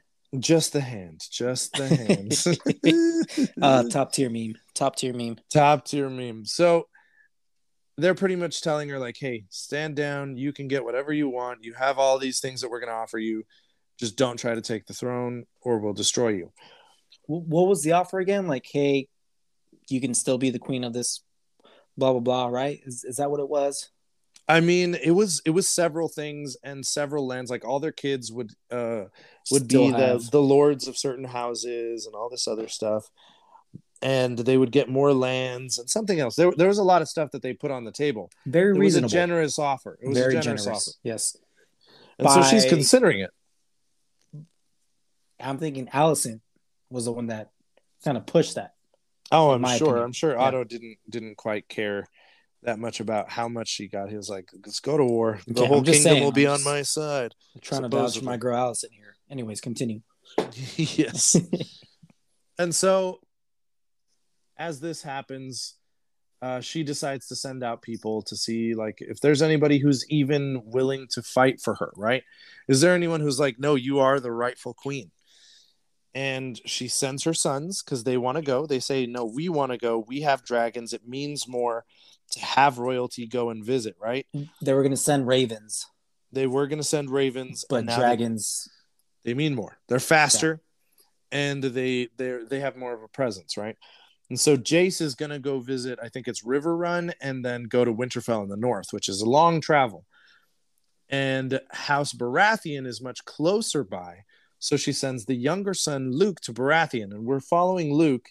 He's on Dragonback. He's he's getting there. It's in the rain on his dragon, and his dragon is still an adolescent right? So he gets there, and guess who's there, Jason? We see the big, big dragon. So who has the big dragon right now? Aemond. Yeah, so Va- I think it's Mm. Vhagar, right? Vhagar is the name of the dragon. The big dragon. Yeah. huge, huge, the biggest dragon uh, I think that Westeros has ever known, if I'm not Yes. mistaken. Correct. And that thing is enormous, and that's Aemond's dragon, right? And so he knows he Aemond stole is it. there. Yeah, he stole it. Well, not stole it. Claimed it first.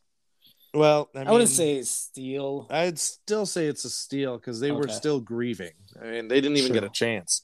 Yeah. True. Now, he has already gone in and offered lands and a wife, or, or to wife his daughters, uh, all these different things that the that the Hightowers slash Aegon are offering. And so Luke comes in and he's like, I have a note from my mother, and it's pretty much like a reminder of who of the heir he is is pledged to. and not he's like, offering "That's it?" anything. Yeah, he pretty much tells him leave. And Aemond wants to start a fight. He's like, take out your own eye. Yeah, it's like, hey, before you leave, you you still owe Mhm. me an eye for an eye. And he tries to fight him right there. And and I'll give it I'll give him that. The head of the Baratheon house is like, not here. You're not doing this here, not in my house. And He's they're like, just hey, a child. And they yeah, escort make Luke. sure, yeah, make sure Luke gets home safe. Like escort him out. And so he gets to his dragon and he sees that Vhagar is gone. That means Aemond ran to his dragon so that he could chase Luke. And so he's in the rain, he's going through the rain, and he you just see I mean, as I mentioned, Luke's The dragon lightning, is bro, just- is an adolescent. That shit was. It epic. is like he's maybe flying a- and Yeah. yeah. He's Sorry, what I a just- tenth, maybe a twentieth of the size of that dragon. dude, definitely a, a, 20th of that size. But I like the way they captured it. Like he's flying in the rain Mhm. and there's dark clouds above him, but you Mhm. can't see anything until like a lightning strikes, and you can just See see, this big huge overcast shadow, Oh of just how big that dragon is. And sure enough, like the dragon starts chasing him, and Aemond's on it. He's egging him on, and he he has this dragon snap at Luke's dragon, and these are still wild animals, right? So Luke veers off and disappears into the clouds. Aemond can't quite see him, and Luke's dragon is no longer listening to Luke. He's like, "Obey me, obey me," and he will not obey, and he breathes fire into Vhagar's face. Now, this was not Luke's command. And once he breathes fire into Vhagar's face, Vhagar also stops listening to Aemond. And Vhagar starts moving on his own. And sure, and Aemond is like, no, obey me, obey me, Vhagar. And at that moment, this is the head of the show. This is the shock moment for me. I was like, oh my God. Not gonna bro. I saw that coming. The I, whole time, the whole time that was happening, I was like, Luke's gonna die. Luke's gonna die. Luke's gonna die. yeah, yeah. Jamie was not- like, no, no. And I was like, no, he's he's he's he's dead. This was gonna cause the war. You In my head, I was like, yeah. Yeah, I mean, good call. Because sure enough, Vhagar. You think he makes it out though? Like he's fighting through the storm, gets above the storm, Uh-huh. clear as day. Looks right, the sun, you can see it, peaceful, right? You think that's peace, right? You know, symbolism. Great way to do it. Nope. All of a sudden, Vhagar just comes pops nowhere. out, bites that dragon in half with Luke on it, and you just see the body and then the pieces of dragon falling from the sky into the into the ocean. What I did like though, Aemond was just like, no, like no, no, no, no, no, no. Like he didn't want that to happen. He just wanted to kind of frighten Mhm. Luke, you know. Oh yeah, yeah. He wanted it just he wanted to terrorize Luke for sure. yeah. That's like his I mean, favorite obviously thing for to taking do. his eye. Yeah, for taking his eye. Um, a lot of emotions, and again, I don't. Aemond, I'm pretty sure just feels like, whoa, what what did I just kind of do in that moment? I can't imagine how pissed his mom is gonna be. Alicent, Yeah, oh, furious. And like holy He- crap! But I mean, she in never had moment, control yeah. of her sons. Yeah, in that moment, Aemond definitely let his emotions kind of get the best of him. Because again, this the the episode before, like he would be a good king if he would have just let that go when he was a kid and they were all just teasing him by giving him a pig and stuff like you, you see him as an adolescent like how like i'm just tired of people teasing me. I just want people to take me serious. But at the same time like now that you have all this power and you have the big dragon you kind of let that go to your head and you lost control over your own dragon. And it's just oh i love Aemond still i know this just happened but i really like him as a character and i think there's gonna be a lot of character development intri- I think he's an intriguing character.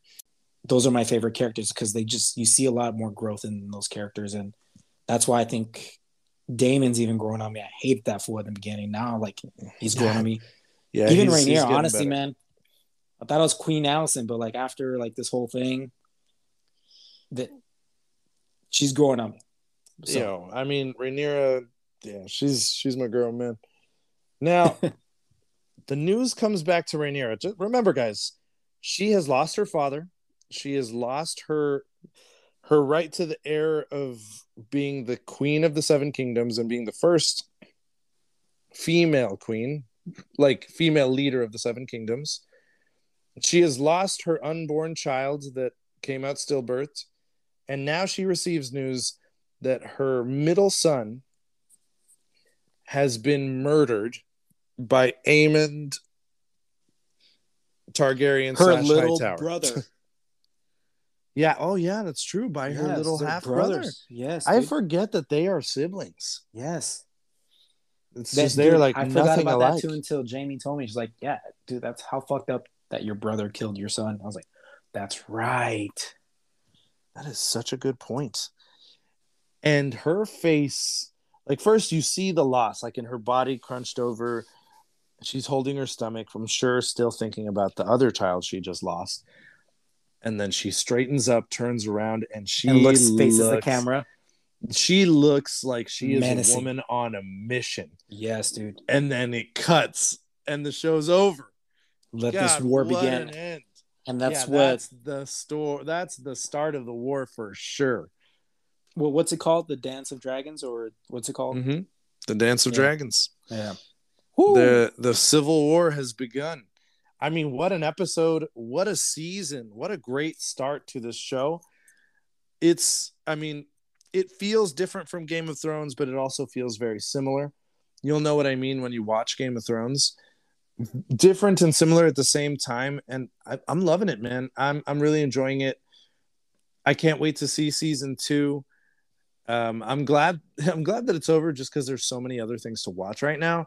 But there is going to be a a Game of Thrones size hole on my Sundays now. Now that that show's gone. Uh, I'll tell you this: once we start watching Game of Thrones, how about this? After every season that I watch, we finish. I'll Mhm. just give a little breakdown of what my thoughts were on that. How about that? Let me know when you're watching episodes. Legit, man. I will rewatch. Like I will rewatch that show. Maybe not the whole thing, but there's a lot of there's a lot of that. I've rewatched it maybe four or five times already. Like I'm down to watch it again. All right, man. Except the final season, right? Uh, even the final season, there are some cool things in it. It's just what people may disagree, but what my problem with the final two seasons was, and I still like season seven. Season eight is disappointing, but what it is is those two seasons. First of all, could have been full seasons. They only did half seasons, and even at that, they probably could have been longer seasons. Like there was still a lot more story to tell to make it all feel natural compared to the rest of the show. And you'll know what I mean because the show is like a slow burn. It's got a lot going on, but it's also a slow burn. And then they suddenly rushed it all at the end because the creators wanted to move on to make a Star Wars movie. And then it turns out that they pretty much stepped down from doing the Star Wars movie because Disney was like, you fucked this up. We don't want you anymore. So it just it bothers me that I know why they did it. And I know that I know that they had trouble because They could have taken their time, and after that, there was no more story left. So they had to exactly be creative with their own.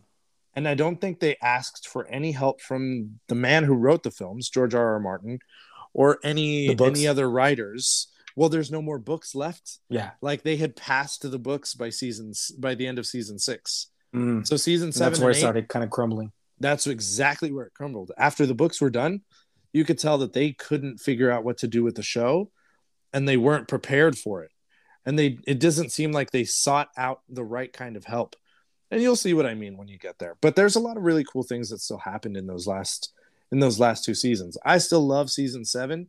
Season 8, I see the problems. I I like it except for the way it completely ended. Like there's a specific storyline that I'm like, man, if you had played this out right, I wouldn't feel as annoyed by this, but it just it doesn't feel right. It doesn't feel right the way it all ended. All right, anyway, we're moving on. So, feature presentation, guys. Welcome to the final edition of Cheers for Fears for this Halloween season. It's coming to an end, sadly. We wanted to go out with a bang, guys. So we're doing our greatest horror themed films of all time. Now, mind you guys, there are a few caveats here. One, they are they have to be films that both Jason and I have seen, and two, they have to be films that both he and I agreed on. Right, Jason? Definitely agree. But can can we do the more easier, quick one first? Oh, absolutely. We're gonna get down to it right now, thrill seekers. But we're gonna do our favorite since it is Halloween time. We're gonna do some of our favorite candies. Halloween candy and we- we Halloween these- candy. yeah, when you're going when you were as a kid knocking at the door. Well, we didn't knock, right? We were just like trick or treat, right? Ring the doorbell. Break it down again. Luigi was able to go in first and put his first in, so a lot of his a lot of his picks would have been mine. Okay, guys. Oh, really? I thought it was just one. Yeah, mostly just one, honestly, if I'm being completely honest. Well, that and another one. Your second one? Oh, really? That's there my you favorite candy. Oh, really? Okay. Yeah, it's like my favorite candy. okay, well let, let's get to it, guys. What were your favorite things to get when you you saw that candy drop into your bag, dude? uh, honestly, man, I loved getting individual Reese's cups. Like I loved them, even the little ones that were wrapped in foil. or the ones that were in the Oh. bag. I did not care. Those were so good. bro. You know, maybe an unpopular opinion, but I kind of low key like Reese's Pieces more than I do like Reese's peanut butter cups. I could be. So- I, There's a weird group of people that like that that you're included in. No, I'm just kidding. no, there's people that like that. I am not one of them. I'll say that. But there are a lot of people that like Reese's Pieces uh, more than Oh. Reese's. yeah, but oh, dude, Reese's obviously peanut butter. A lot of people are fan of chocolate and peanut butter. That's yeah, man. Yeah. Of course. Who Did you know that excited to get that's the the highest selling chocolate uh, at any t- at any given time? I, I believe it. Reese's sells more than any other than any other candy. I, I I honestly believe it, dude. Because like literally everyone I freaking know loves that candy. Yeah, I don't know anyone that doesn't like Reese's. It's Yeah. oh, it's so good. It's crazy. Yeah, so good. It's again, it's that peanut butter and chocolate, dude. Yeah. And it's Um, like slightly salty peanut butter that it's got a, like a different texture. It's not smooth. It's almost like a it's almost crumbly, but not I don't I don't know how to describe it. But it's it's a different kind of peanut butter. It's good. uh, for me, man, just because I was old to this day when I was a kid, anytime that dropped in my in my candy bag, I was so excited because only only because, and I'm gonna this right now. It's it's blow pops, Not Tootsie Pops. not Tootsie Pops. yeah, exactly. Because you would see a Tootsie Pop drop, and you're like, ah, that's cool. Or you'd see like one of those like little like those little lollipops, like the dum dums. yeah, dum dums that you can just break off and then you're just like, all right, whatever. I get these like at the dentist. Very ironic, right? Um, or at banks, you know, you just like for the little kids. Yes, they always had them at banks too. But yeah. dude, the blow pops, man, like they're so sweet. And then as soon as you get to the center, bubble it's bubble gum, dude. Boom. Yeah. My favorite one was like the blue one, was kind of like blue raspberry, I think. That's my favorite one. Oh, dude. Oh yeah, that one was good. That was a so very delicious, dude. Yeah, so yeah, dude, I was so excited when that dropped in my candy bag. You're like, yes, a good lollipop. So my next one is actually my favorite candy all time. Uh, I've liked it since I was a kid. So seeing this whenever I was I was a kid, I loved it. And every once in a while, they would give you a full size candy bar of this one, Kit Kats, man. Dude, Kit Kats, bro. Give Same. me a break, give me a break, give me a, Break or break, break me, off a piece, of that, Kit, Kit Kat Kat bar. bar. Yeah, yeah, yeah, Yeah. yeah. Yeah, dude, that would that would have been one of mine too. That was like one of another one that I was excited about. Oh, dude. Yeah, I, I got the heavy hitters, man. Not gonna lie, I was like, I'm, I'm, um, I'm gonna get in here and write these down now.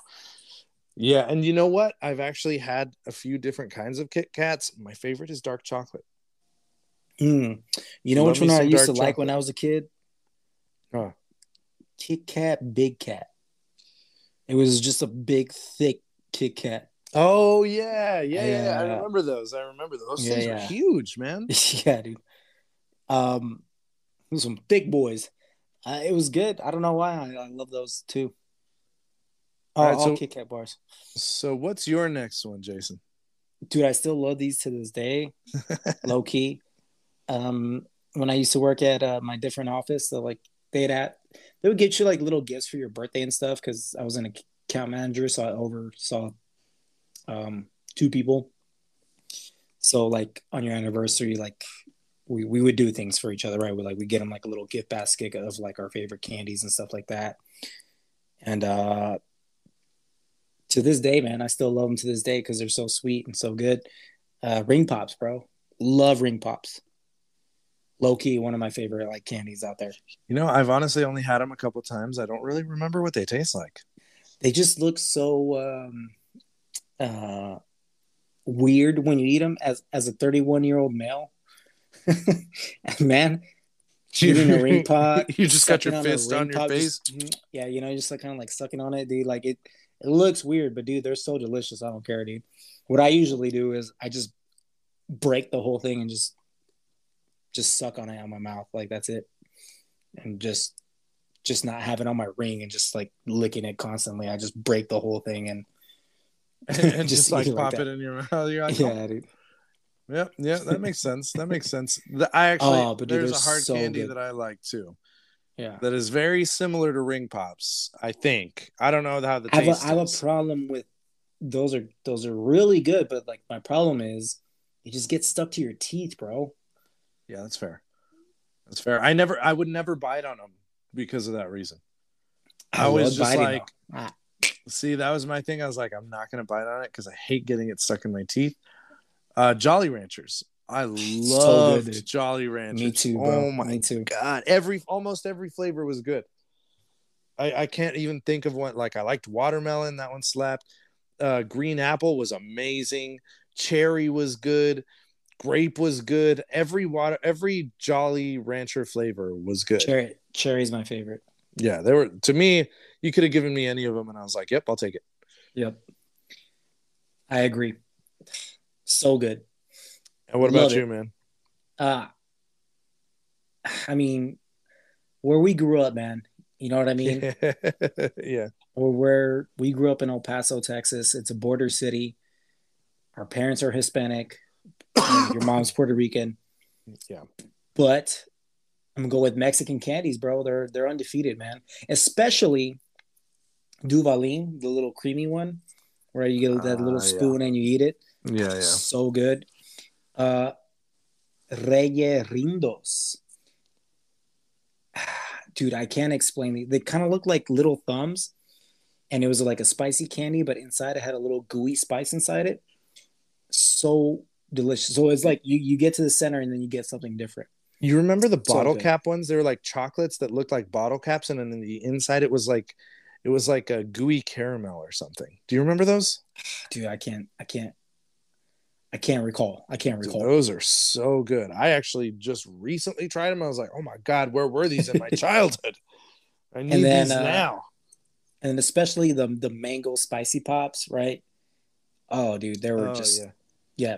You know, it's- it's- specifically the the mango ones because the corn Yeah. ones were fine, but and the uh, watermelons were okay, but the mango one, just as soon as you got out of the spice, you got right into that the sweet, sweet mango taste, bro. Ugh. I'm not gonna lie to you. Every time I took all the powder off, I would throw the rest of the lollipop away. What? Yeah, and Oh. it didn't matter what flavor it was. I was like, all I wanted was the spice.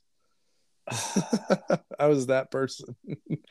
I don't know Man, if you've ever met anyone else that does that, but I just took all the spicy powder off and threw dude. Well, it was kind of rewarding because like you're licking, you're licking all the spice off, and your tongue is kind of like irritating you from all that lead. You know what I mean? And then you finally get to the sweet spot, and you're like, oh, it's just so easy on the tongue after that. You know what I'm talking about, right? yeah, Oh, I, I hear you. I hear yeah, you. yeah. Uh, so yeah, dude, shout out Mexican candies, man. Uh, So- dude, you got some Mexican candies in there. It was the best. I'm I'm gonna piggyback off you. So for me, it was any candy that was spicy powdered, which was mostly Mexican candies. Like Lucas. It didn't matter. Yeah, Lucas, whatever it was, as long as it had that spicy powder on it, I would eat it. And like I mentioned, I would just take the powder off and probably throw the rest away if I didn't like it. It was just about the spicy powder. Yeah, like because most of most of them came with like a hard candy, and you lick it and you dump it into the powder, and then you'd be able to lick it off, right? Yeah, see, those were dope. Yeah, Those were those good. were delicious. Yeah, yeah, I, I still mess with those to these day, although probably not good for me. But definitely yeah, not spi- good for any spicy powdered candies, man. All right, what That's you got awesome. next? What you Well, yeah, got to- next? to piggyback off of what you said earlier, actual size candy bars. So you would go to a house and it doesn't matter what it would be. You get an actual size Snickers, an actual size Butterfinger, an actual size whatever. And you're like, holy shit. Then you would leave that house and then like kids were walking, is like, yo, that house, they actually give you the big candies, the actual candies, not the fun size ones. So people start running, it's like, oh my God, these people are actually giving the actual size candy bars. Yo, shout out to those people. Like, how much money do you have to spend to actually give out a ton. actual size candy? a ton, bars? Jason. You know how I know this? I bought actual size candy bars last year, and initially they were for my students, but like I had a bunch of extra, so I Uh-huh. put them in with my with the candy that I bought. Dude, I bought like two bags of candy. I had those Bro. extra full size candy bars. Nobody came, bro.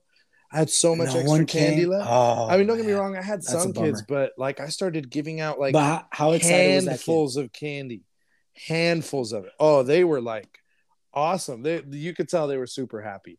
Yeah, They were super happy to. I mean, who doesn't want the full size candy bar? It's a shame, man. Like the whole trope about like, hey, watch out for strangers and putting candy in your in your in your bags, your kids' bags. Yeah. It's a reality I, nowadays. I had to start doing that. Um, I haven't passed out candy in a couple years, but I want to say three years ago, dude. Like I was like, we were ready, dude. I bought like tons and tons of bags, but like, I think maybe you only got like maybe four or five trick or treaters, dude, if that. And we had a bunch of candy, so I just like literally grabbed scoops and just like boom, just threw it on there. I was like, they were so happy, like, oh, thank you so much. I was like, yeah, dude. I was like, I ain't trying to eat all that. exactly. You're like, I And don't Eric, Eric. Eric was my roommate at the time. I was like, bro, I'm not trying to give him all the sweets, bro. He leaves all the wrappers all around. Um, Dude, how this is my thing. How does an adult person leave wrappers around for anything? I don't know, I don't man. understand. I don't know. I dude. don't understand. I don't know. I don't, I don't- it's- Eric, be better. Be better. I don't know if he still does that, but yeah, yeah, he has a sweet tooth. Like he doesn't usually buy candy if he doesn't need to, but I don't know if he still does this. But like, if there's candy around, bro, that dude's gonna chomp on that stuff. So Uh, here's so my thing. It, it's not about eating the candy. It's about throwing the damn wrapper away. You know what I'm yeah, saying? yeah, yeah, yeah. That's all I'm saying. Or, or I'm put it in your put it in your pocket for now. Like if you if you're if you're not in a, if you're too lazy to go fucking throw it away, just put it in your pocket and then like later on when you reach for, it, you're like, oh, I gotta throw this can. away. Yeah. yeah, yeah. yeah, yeah. I don't know. That's just it. All right, Anyways, Next for me is actually my second favorite candy, probably. Uh, I don't eat it that much because, man, now this one, talk about getting stuck in your teeth. Oh my God. We'll talk Like- about peanut butter and chocolate. This is one where they kind of did it wrong, but it's still really good. Yeah, they do. I love it. It's the flaky peanut butter coated in chocolate Butterfinger. Oh my God. And you know how, you know how I started eating Butterfinger? The Simpsons. Yes, sir. Yes, sir. Why did they ever get rid of that promotion? I have no idea, but I feel like legit, they I lost started sales eating. Butterfinger because of that. Same, dude. Same. You're not wrong. I was like, Bart Simpson eats Butterfinger, dude. I'm gonna eat Butterfinger, dude. Exactly. Homer is Uh, eating Butterfinger? Yeah, it was great. I thought Get your hands great. off my Butterfinger, and he would choke him every time. You know, yeah, uh, better not lay a finger on my Butterfinger. my Butterfinger. Yeah, great promotion, dude. Yeah. The '90s, some of the '90s commercials, man. I swear, slap. they, yeah, they, yeah, they slapped hard. and that was like they're literally that's one of the promotions that like got me eating Butterfinger. That and also Capri Sun commercials. Oh, those were pretty good. Those were Those pretty were good sick. ones. Yeah. Yeah, that's that. Touche, touche. All right, what's your next one, man? And then we'll talk about our shared one. Yeah, okay. Thank you for saying shared one. Uh Twix, man. Just classic. If, if I saw it in my candy bag, it was just delicious, man. I still love Twix to this day, you know? I thought they I'll had say- a really I'll clever promotion with the right and left Twix, Yeah, which one's better? You know? Yeah. Yeah. even though you know they're the same. Yeah, exactly. The fun size ones are, are oh dude, they're dangerous, bro. Dangerous. Yeah, I'll fun just, size you know, ones give a are kind of perfect. yeah Ye- exactly like uh, a normal size twix bar like i'm just like uh, it's a little too much but like a little fun size one you have one now and there you open it you eat it and then you're just like later you know 20 minutes pass you're like yeah I, I, I, I guess i can do another one you know Yeah. so Now here's here's our our shared one. and you know what i didn't think you you would like this and we, we were Oh, talking about this I love it, and in fact, One of my I, favorite. I love the version of it that does not have uh, a part, which is okay. I'm gonna go ahead and say it because it doesn't make sense. Almond joys, well you know they have one that's without the almond mounds, yeah, yeah, mounds. mounds. fantastic. so you love too. mounds I love mounds. I love almond joys. I like I, anything coconut, man. I'm there for it. Ah, dude same bro i actually almonds by themselves too raw almonds like i'll go i'll still get this to this day i'll go to the grocery store it's like all right what am i going to snack on i'm not trying to snack on chips because you know it's going to make me a little chubby so i'll go to the i'll go to the peanut section where they have like you know uh peanuts cashews Yeah, all the Uh, nuts and yeah, yeah, yeah. grains and and dried fruit. yeah yeah I, I i get the almonds bro and then i'll use that as like my chip bag Yeah, I Helps used to do that helps with out. trail mix. Uh, I should I should get back on that life. yeah but, But just yeah, get the ones that don't have man. salt in them keep, keep that low sodium, you know, low cholesterol. Yeah. Oh, almond joys, baby, all day, dude. Ah, great All pick. day. It, it, I didn't know that you would even care about that one. Oh, I threw dude, I was- almond joys at the end because I was like, oh, I do love almond joys though. I love coconut though. Same man. Sh- Preaching to the choir, my friend. Preaching to the choir. anything. My so favorite, almond joys, my coconut- favorite uh, coconut rum. alcoholic drink is piña Captain colada. Bro. coconut. Oh, piña coladas, bro. Oh, yes. Yeah. You know what's funny? What? Um, every time I go like on a tropical vacation, I have to get a piña colada. yeah. As you should. Yeah. As you should. I went to I went to Fry's. It's a grocery store out here. hmm There was a I love seltzer waters. Uh, you know, bubbly. Uh, there was this brand. It's called Bubbly, and it was pineapple coconut. So Uh, colada. Oh, dude, it's funny. I was like, I have to try this. I have to try this. I opened it. I tasted it. And I was like, I was like, babe, you gotta try this. And she's like, tastes kind of like a pina colada, like non-alcoholic. I was like, right? So good. I drink those like so fast, dude. I love those. I love that drink. I don't know if they sell them over there. I'm sure they do, but try Tropicana's piña colada like juice.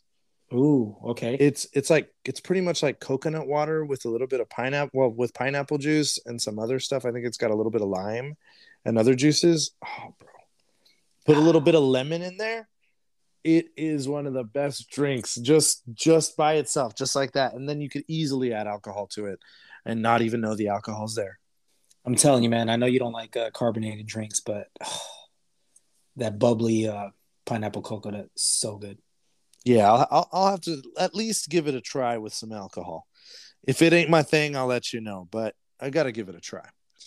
All right, but that was our final Halloween candy. Let us know what you guys' favorite Halloween candy was, or if if it was one of the ones that we picked.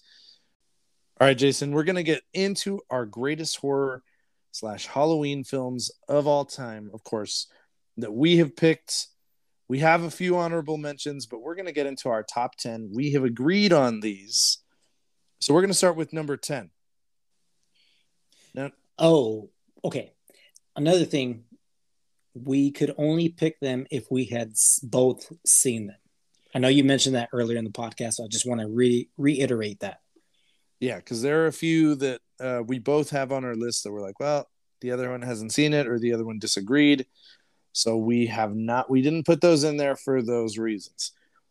Now, rounding off our top 10 is actually taking a jab at all of the horror genre. The scary movie series, specifically numbers one and two, with the Jason. Wayans brothers. with the Wayans brothers. Jason, what are you thinking about those two? Just uh, as a kid, and just a parody of all the films that we have seen. You know, like Scream, just making just making fun of it. And you know what's crazy? This was a rated R film, but my parents still let me watch it. But again, my parents are Hispanic; they don't care as to what we watch, just as long as we don't bring it back at home. And you you know you know what I mean? I think it was more li- so that they were unaware. That because my true. mom same thing. She wasn't she wasn't uh, she was unaware of some of these things. Because she didn't let me watch scary movie because she saw what it was like about. I ended up watching it anyway because my cousins they would always let us watch all kinds we're, of different we're, stuff. we're gonna find a way to watch this film. yeah but One there were things that my mom had no idea about that she she let me listen to or watch or whatever it may be and i was like yes Same, dude. Uh dude, just uh just a funny parody of of scary movies that we grew up watching, you know? hey jason And the Wayans brother were popular. What's up? what you doing man Uh nothing, man, just chilling. Chilling. What's that? Dude, I as I mentioned in previous pod, I wore I had that mask, the what's up mask, you know? Oh no, kidding! That's I dope. did, yeah, dude. It was it was I probably wore that back to back years because I just love that mask. It's like it's funny, it's not scary, but I just loved it. So Oh no, that's Ah. great. I love that. That's I wish I still had that mask, bro. I wish I did. I know that would be a good little throwback. Ah, dude, imagine wearing that now, like wearing that like at a adult Halloween party. People would be like, "Yeah, what's that?" You know? What's that? Yeah, yeah, they would all do it. No, that Oh. was that was a perfect, perfect line. And then when she gets killed in the movie theater, that was another great scene in that movie. interrupting the movie and whatnot. Yeah, And everyone was all ch- cheering. It's like, you know what? Let me kill this. You know? yeah, they all kill her. He doesn't have to do anything. Ah, great, great, great pick, great pick. All right, all right. So moving on from number ten, Jason, what's number nine? You know, probably one of the first films that watching legit scared me. And I'm pretty Same. sure it scared a lot of kids in our generation. Yeah, I saw it pretty young. I think I saw it like at age eight or yeah, seven or eight. This but came out like in the 80s, right? It came out in the I think it's the seventies, man. Really? Yeah, I'm pretty sure it was a '70s film. I'm I, gonna, I couldn't tell. I'm gonna, I'm gonna check just to make sure, but I'm like fairly certain. Yep, 1973. Damn, with uh the special effects and everything, you could have you could have fooled me. right, better than some '80s films, I'll tell you that. But none other than The Exorcist. And I think why we were both scared about from this movie is we're we were both raised Catholic. So this definitely hit home for us. Yeah, it was, it Uh, was very scary at the time, and we both saw it at a young age. It makes a difference, man. Just the idea of possession and then the horror that you see, like that's a different kind of horror uh, to see at a young age, and it's definitely it's the fear that I had watching that movie at the time. I I still remember it. I still remember that. You know what? I, I don't think it's necessarily The Exorcist, but I do still have nightmares about being possessed. And kid you not, man, it always turns out when like I don't have like in my nightmare, I don't have access to like my arm or a leg, like because I feel like it's getting possessed in my nightmare. I'll end up waking up and guess what? It's asleep. My arm's asleep. Yep, my arm's asleep, my legs asleep. Anything that like in my dream that like I couldn't like have control over is because that body part was asleep. Freaks me So- out every time. How the mind gets you. Yep. Get you. freaks me out every time. But yeah, I, and I think The Exorcist has a lot to do with it. All right, so that movie obviously a classic. The story of a young girl who gets possessed by a demon, and her mother calls in a a priest to do an exorcism, or to see what they can do, and they decide to do an exorcism, and it's the story of what happens with that whole exorcism. Crazy, crazy movie, a really good one actually. It's a good film. Like re thinking about it again, I'm like, man, that was a good movie.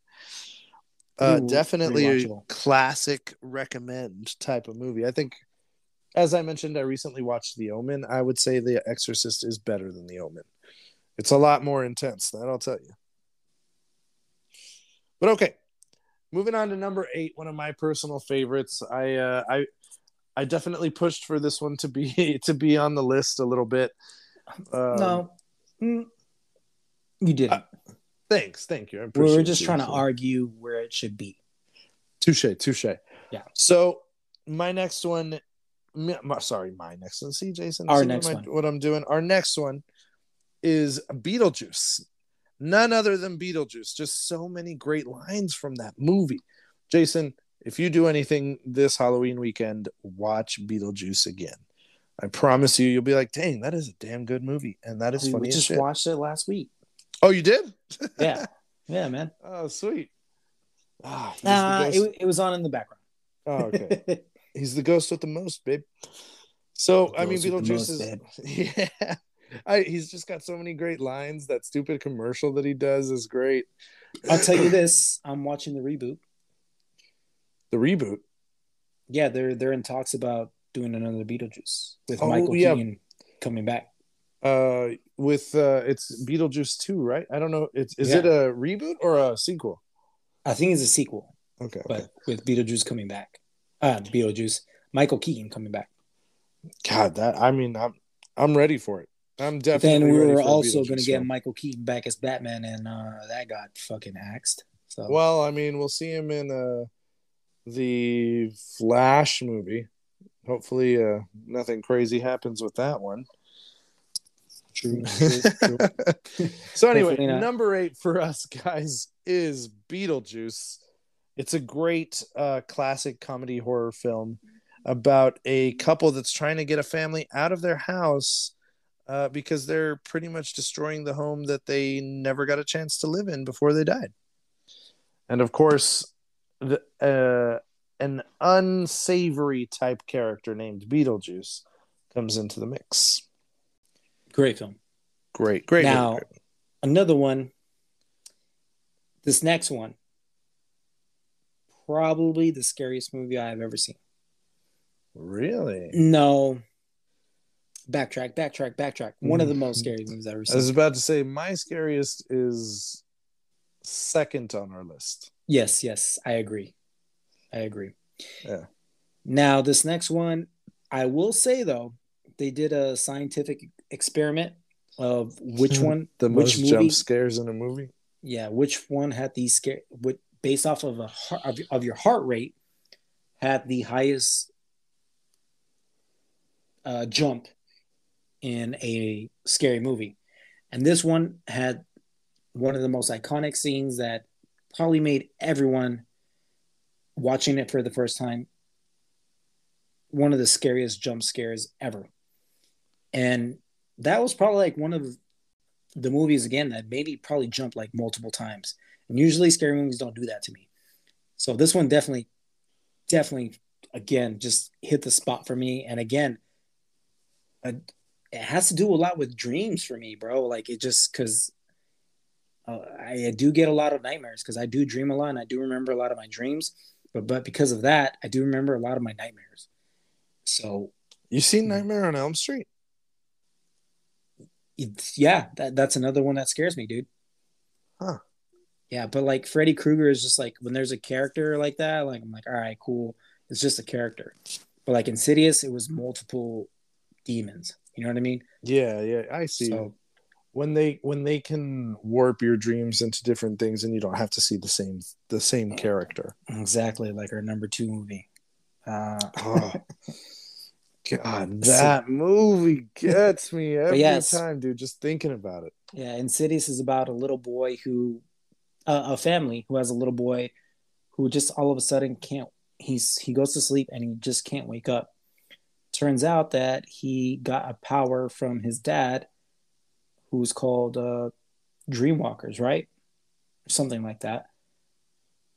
But they're not dreaming; they're essentially going into another world where there's demons or just people that have died that are trying to get back into the real real world, So like the world between worlds. world between worlds, and obviously there's some entities that aren't good. So the father is the only one that has that same entity as his son does, so he tries to go back and get him. and you just see all these demons and ghosts that are either harmful or just scary. And there's this one demon that is really interested in his son and that's where you find that really jump scare and the reason why i think it has the most like the effect of it is it happens in daylight you like you were not expecting it at all and then you just saw it and then the the jump scare music obviously right horror is nothing without the music just gets you right in that moment you're just like whoa Yeah, it got me pretty Loved hard. Good. It It's me- right. it It's at the really very hard, end of the movie, right? Are we talking about that same scene? uh mid movie but the one at the very end that one got me too a lot that one got me all messed up. I was like, "Oh my god!" But i liked it you know what i mean it's like Nah, That's why you see a horror film. That's why you see a horror film. I was like, yeah, you got me. You got Yeah, me Insidious is a great, genuinely scary movie. Ah, Good pick. Our number seven is Insidious. Number six, Jason. This one, it's a classic, and I think, I think without the twist at the end, it might not have gotten to the place that it is. But honestly, it is a classic because of its twist at the end, and that's The Sixth Sense. Great film. great movie. M Night Shyamalan, I think that was his first film, and my God, some of the scenes in that movie, I still to this day remember uh, the scene with that kid walking, and he's like, "Hey, you want to see my dad's shotgun?" And then he turns, and you see the back of his head is gone. I was like, "Oh my God!" The subtle, scary moments are just Yeah, iconic. and all these just like tormented ghosts that keep haunting him because he's the only one that can see him. You know which one freaked me out? Um, of the little kid in the cupboard. Cupboard. Which one was that one? He he goes upstairs because he hears someone um, knocking on the little cupboard, and it's a ghost in there. And he's just like, "What? That's weird." And then like these other little boys that are there for a birthday party, like throw him in there. So he's Oh. freaking out because the little the person in the cupboard is trying to hurt him. You don't remember that scene? That scene scared the living crap I, out of me. I bro. think I vaguely remember that one. It's like it scratches him up. yeah, it does. Yeah, Yeah, he comes out of the cupboard and he's all scratched up. Yep. Yeah, yeah, I do recall that. And obviously, spoiler alert, guys, there's a huge twist at the end. You know what? No, we'll leave that. We'll leave that. There's a huge twist at the end. Um and it it just it catches you so off guard that you're like, "Oh my god." I that was an that coming, amazing honest. turn of events. I mean, if you had seen that coming, Jason, I'd have been like, "You are Nostradamus." I had no idea. Even Well, though they and- throughout the movie they do give you signs, they do give you signs. I just did not catch them. Signs. Hmm. Ah, another, good movie. Another film from uh M Night. M Night Shyamalan. Yeah, another good movie from him too. That's a good Weird. Hey, wait, way to twist that in there. Hey, hey. All right, let's On a lighter into- note, Yeah, let's get into number five. So check out Sixth Sense, guys. Great film. Number five. you know it's funny. We we like zombie movies, We do. but some are some of the best zombie movies are parody zombie movies, Yeah, yeah, they are. and we're gonna have to go with Shaun of the Dead for our number five. Shaun of the Dead. Like, oh man, such a good film. Still get I I maintain the Queen uh the Queen fight scene at the pub is still one of my favorite just goofy comedy scenes in a movie. I think it's so fun to just watch how they like don't react to how all these people are zombies at first and they're just like, "Oh yeah, going about their day." Because they're they don't pay I attention. was like, to this the person's just weird. But, yeah. but but think about it, like if you see something weird happening, you're like, oh, that person's just kind of. I hate to say this, but like that person like drugged out. You know what I mean? yeah, no, exactly, Exactly. and people just go about their business and that's why maybe a zombie apocalypse could happen because we're just so invested in ourselves and not just worried about our surroundings whereas like all right that person's acting normal i gotta stay away from that person i don't know it's just a kind of fun way to show like like you you had said before like where these characters were kind of zombies in themselves and just going about their normal routine and not Mhm. noticing what's happening them around them and so- and I mean the whole story, right, is about Sean being stuck in the same place in his life, yep. and just like moving throughout it, going through the motions. I mean, it's it's very much the zombies are in this film a symbol of like his lack of ability to like grow as a person. And so yeah, yeah, no, you I see that. but at the same time hilarious hilarious film Just such a funny movie. i watched that this year already too like early once it started becoming fall i was like watching this to go to sleep Shaun of the it. Dead. Good pick, man. Good pick. We put that one at number five. Shaun of the Dead. all right my friend what's your number four pick Our number four pick, Silence of the Lambs. Now, this movie, start to finish, great writing, great acting, genuinely like real life scary because these kinds of things do actually happen. And so this one had to make it on the list for me.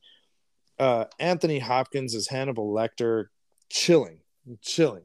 one of the best villains ever Yeah, absolutely. One of the greatest villains of all time. I put him on my villains list. Shout out. not only that you have two great villains Oh, you're right. Even uh, Buffalo Bill is a buffalo pretty damn bill's good a villain. great creepy villain dude Such imagine because that can happen again and that that's it. That's the thing, right? He's based on real people. These this this kinds of thing happened to to real people. it Uh, puts Ed Gein. lotion Yeah, Ed Gein wore people's skin. And that's what this guy was doing, right? That's why he's like, it puts the lotion on its it puts the lotion, on its skin. Or Or else it gets the hose again. Yeah, so creepy, dude. Oh god, that line.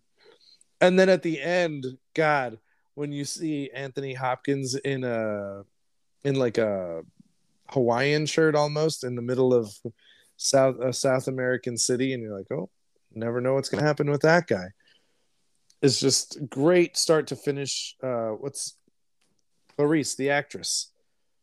Jodie Foster. Hopkins, Jodie Foster. Jodie Foster does a great job as the FBI agent. Uh, the girl that's stuck in there with him does a great job as a woman who's just trying to survive.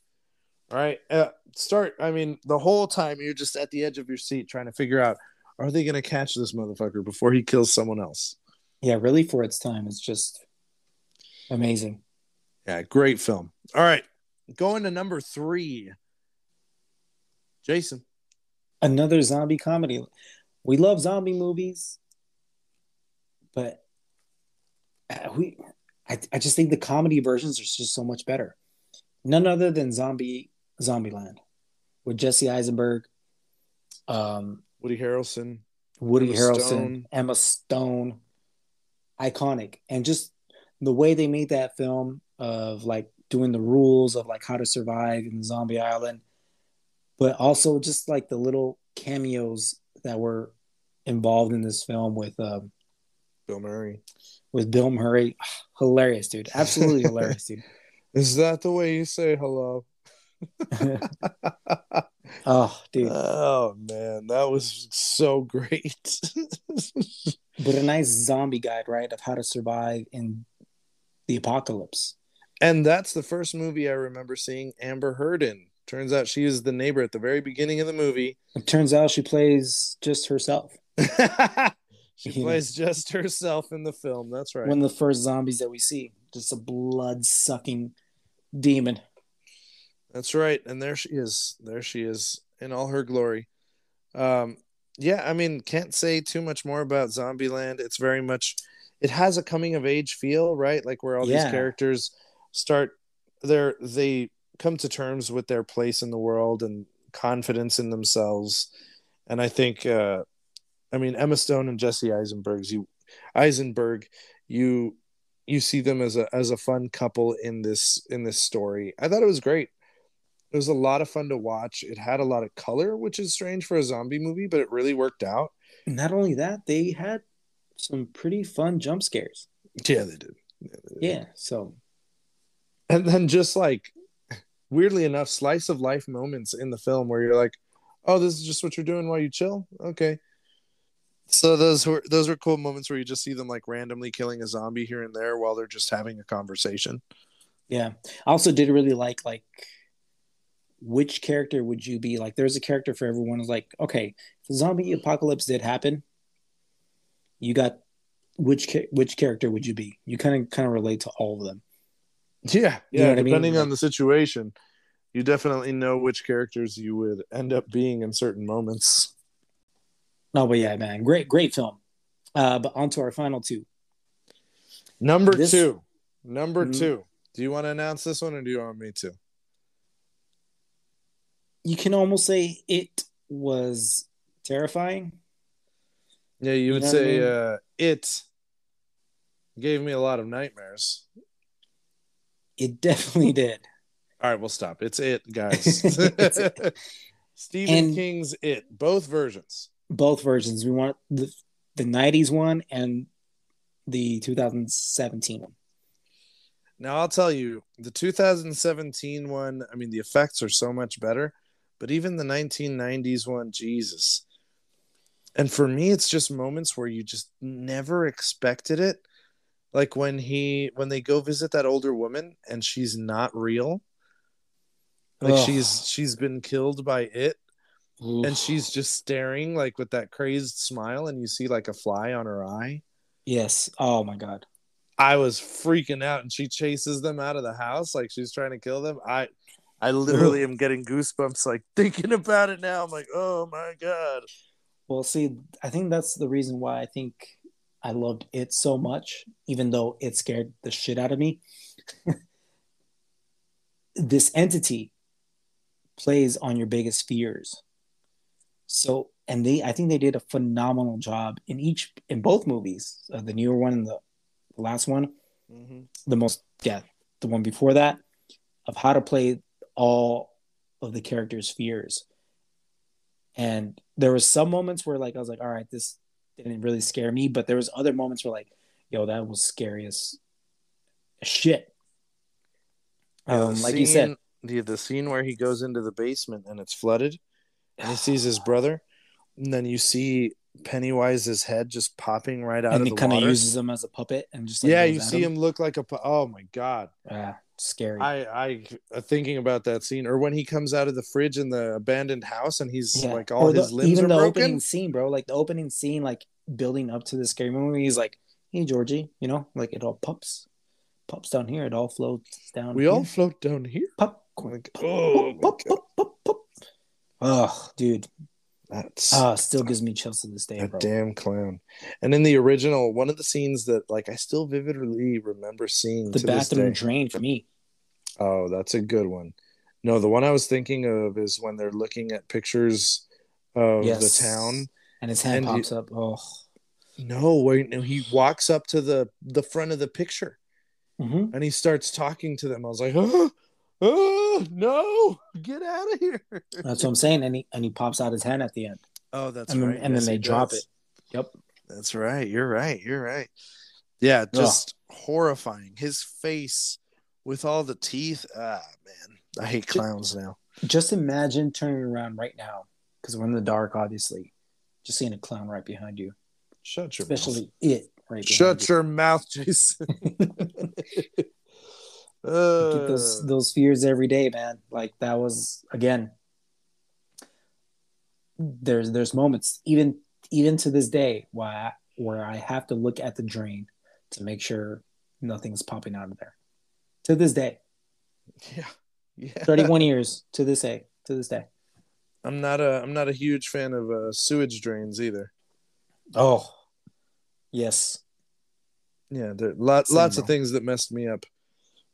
But there was one movie that we both thought was slightly better. It may not be the scariest, but it is definitely still extremely unsettling. Is this is this not another Stephen King film? Oh, it is Uh, book? another Stephen King book. Yep. None other than Which he didn't like apparently the film. He didn't like he the did film. not like the film. And you know what? Uh friend of the pod, not listener, but friend of the pod, Cole, read the book and he said he cannot rewatch the movie now because he's like, no, man. That's how the good mo- the book was. The mo- yeah, he was like, the movie does kind of suck.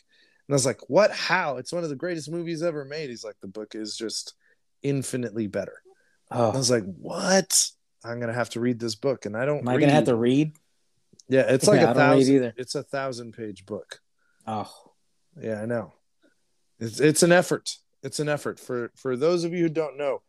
Jason and I. about. Well, I don't know about you, Jason, but I am a notoriously slow reader. So I am getting too. me to read a book is just not fun. Not that I'm a slow reader. I just have to. If I didn't understand the page that I just read, I have to go back and listen to it, read it again. it. Yeah, yeah. yeah just and i hate i hate doing that I'm like what what was i doing the first time i was reading it you know what i mean Mm-hmm. No, I, I hear you.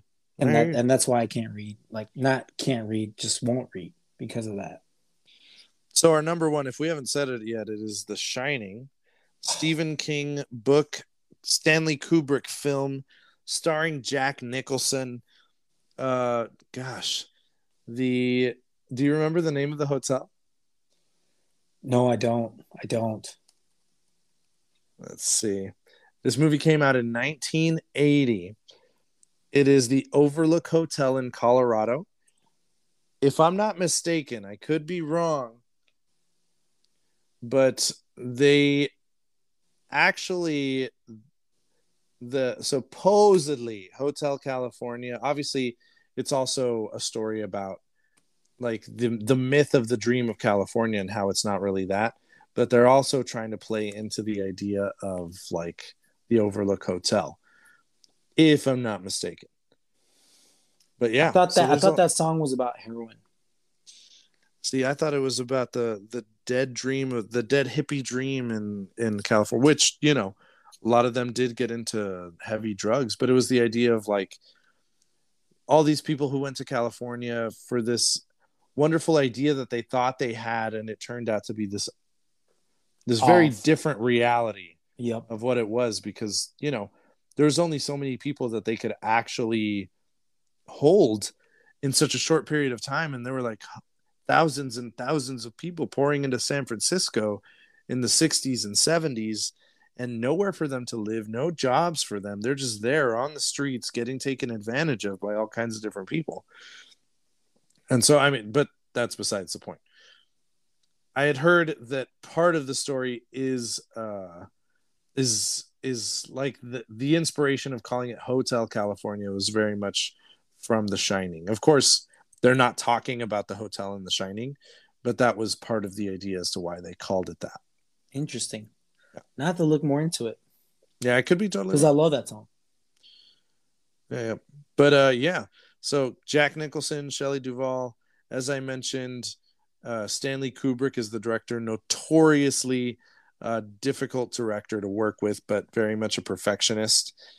It's about a man who is a struggling writer and he, his wife and son go to take care of this hotel during the winter because it gets snowed in so no one can really stay there and they're No going to end up being in. there what is Yeah. it for 4 months because it gets snowed in for that long it's in the mountains and so they're stuck there and the hotel is very much so haunted and controlled by an evil presence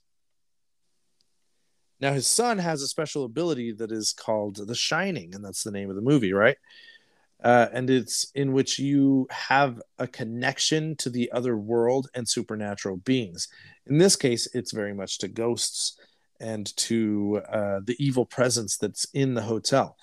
Now, this evil presence completely turns his dad, who already had a darkness in him, uh, which him. yeah, they Yeah. they hinted at it at the beginning of the movie when he's uh when he's talking to his wife and she's telling him to be careful with the son and later you find out it's because he dislocated his shoulder by pulling him too hard now you have got to pull a kid really damn hard to dislocate their shoulder so you know that this man was he he's got some he's got some anger issues. He's got some some evil to him.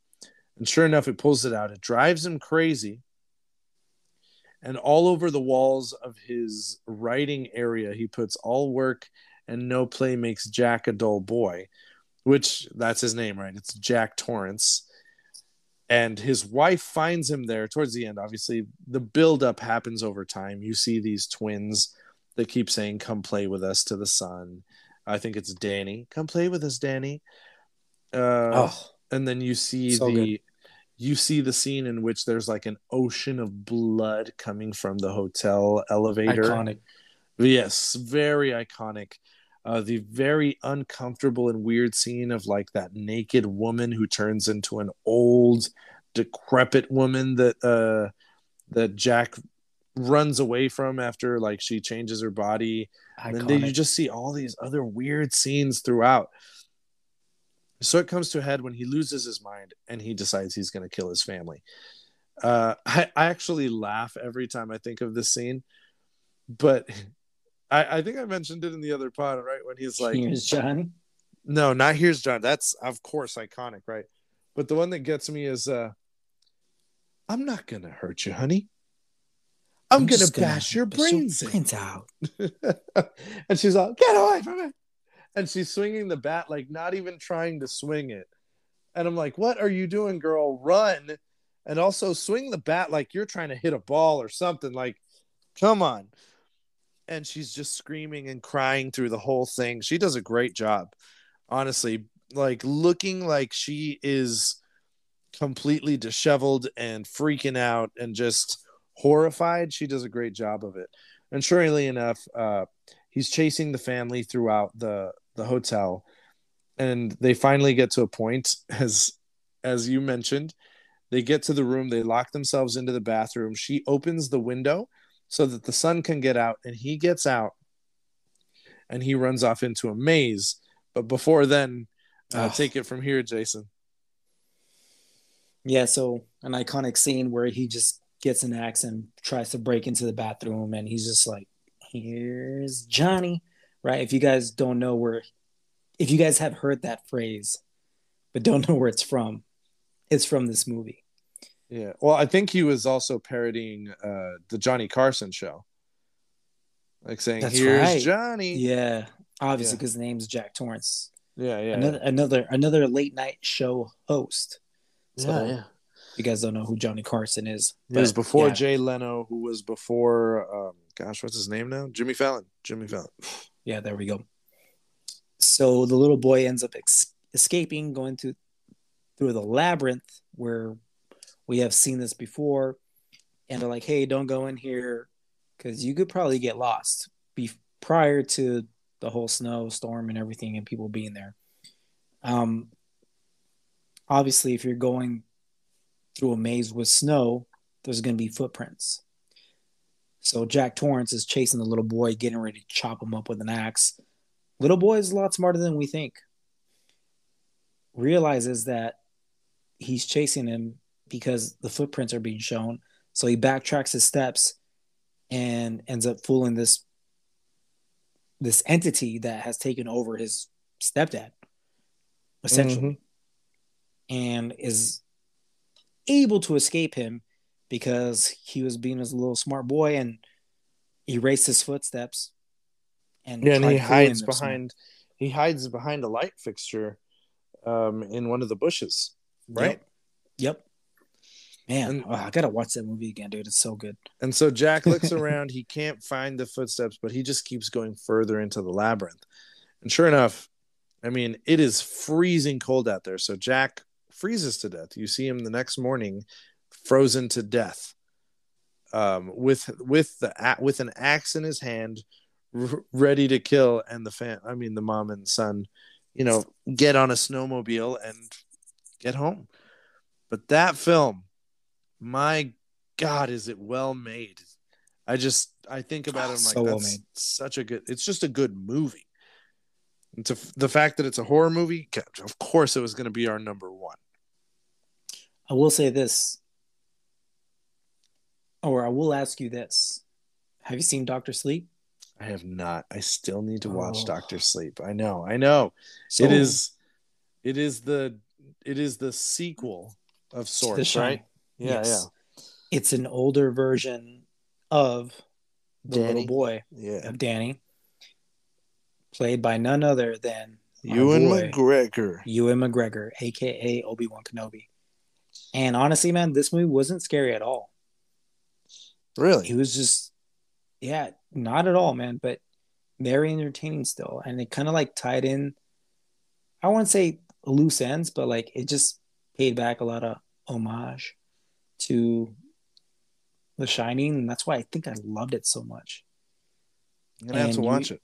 and you just see like because you want to see like all right what was what has danny been up to and you also run into uh the the old caretaker of the hotel the one that showed him the one that told him like hey you have something called the shining Wait, didn't he die in The Shining? um i don't know if he did but again danny He could still can see, see even if- dead yeah, people That's true. and the whole premise of this the next film is he finds someone else that has the shining as well maybe more maybe even more powerful powerful than danny Oh, okay. so and these entities are trying to go after that kid so like it's Okay. very yeah it's it's very good dude it's not scary at all but it's really good i i trust me i was very surprised because i was like oh no it's definitely not the shining Okay. but it's still very good Okay. I'll have to check it out then. I'll have to check it out. Yeah.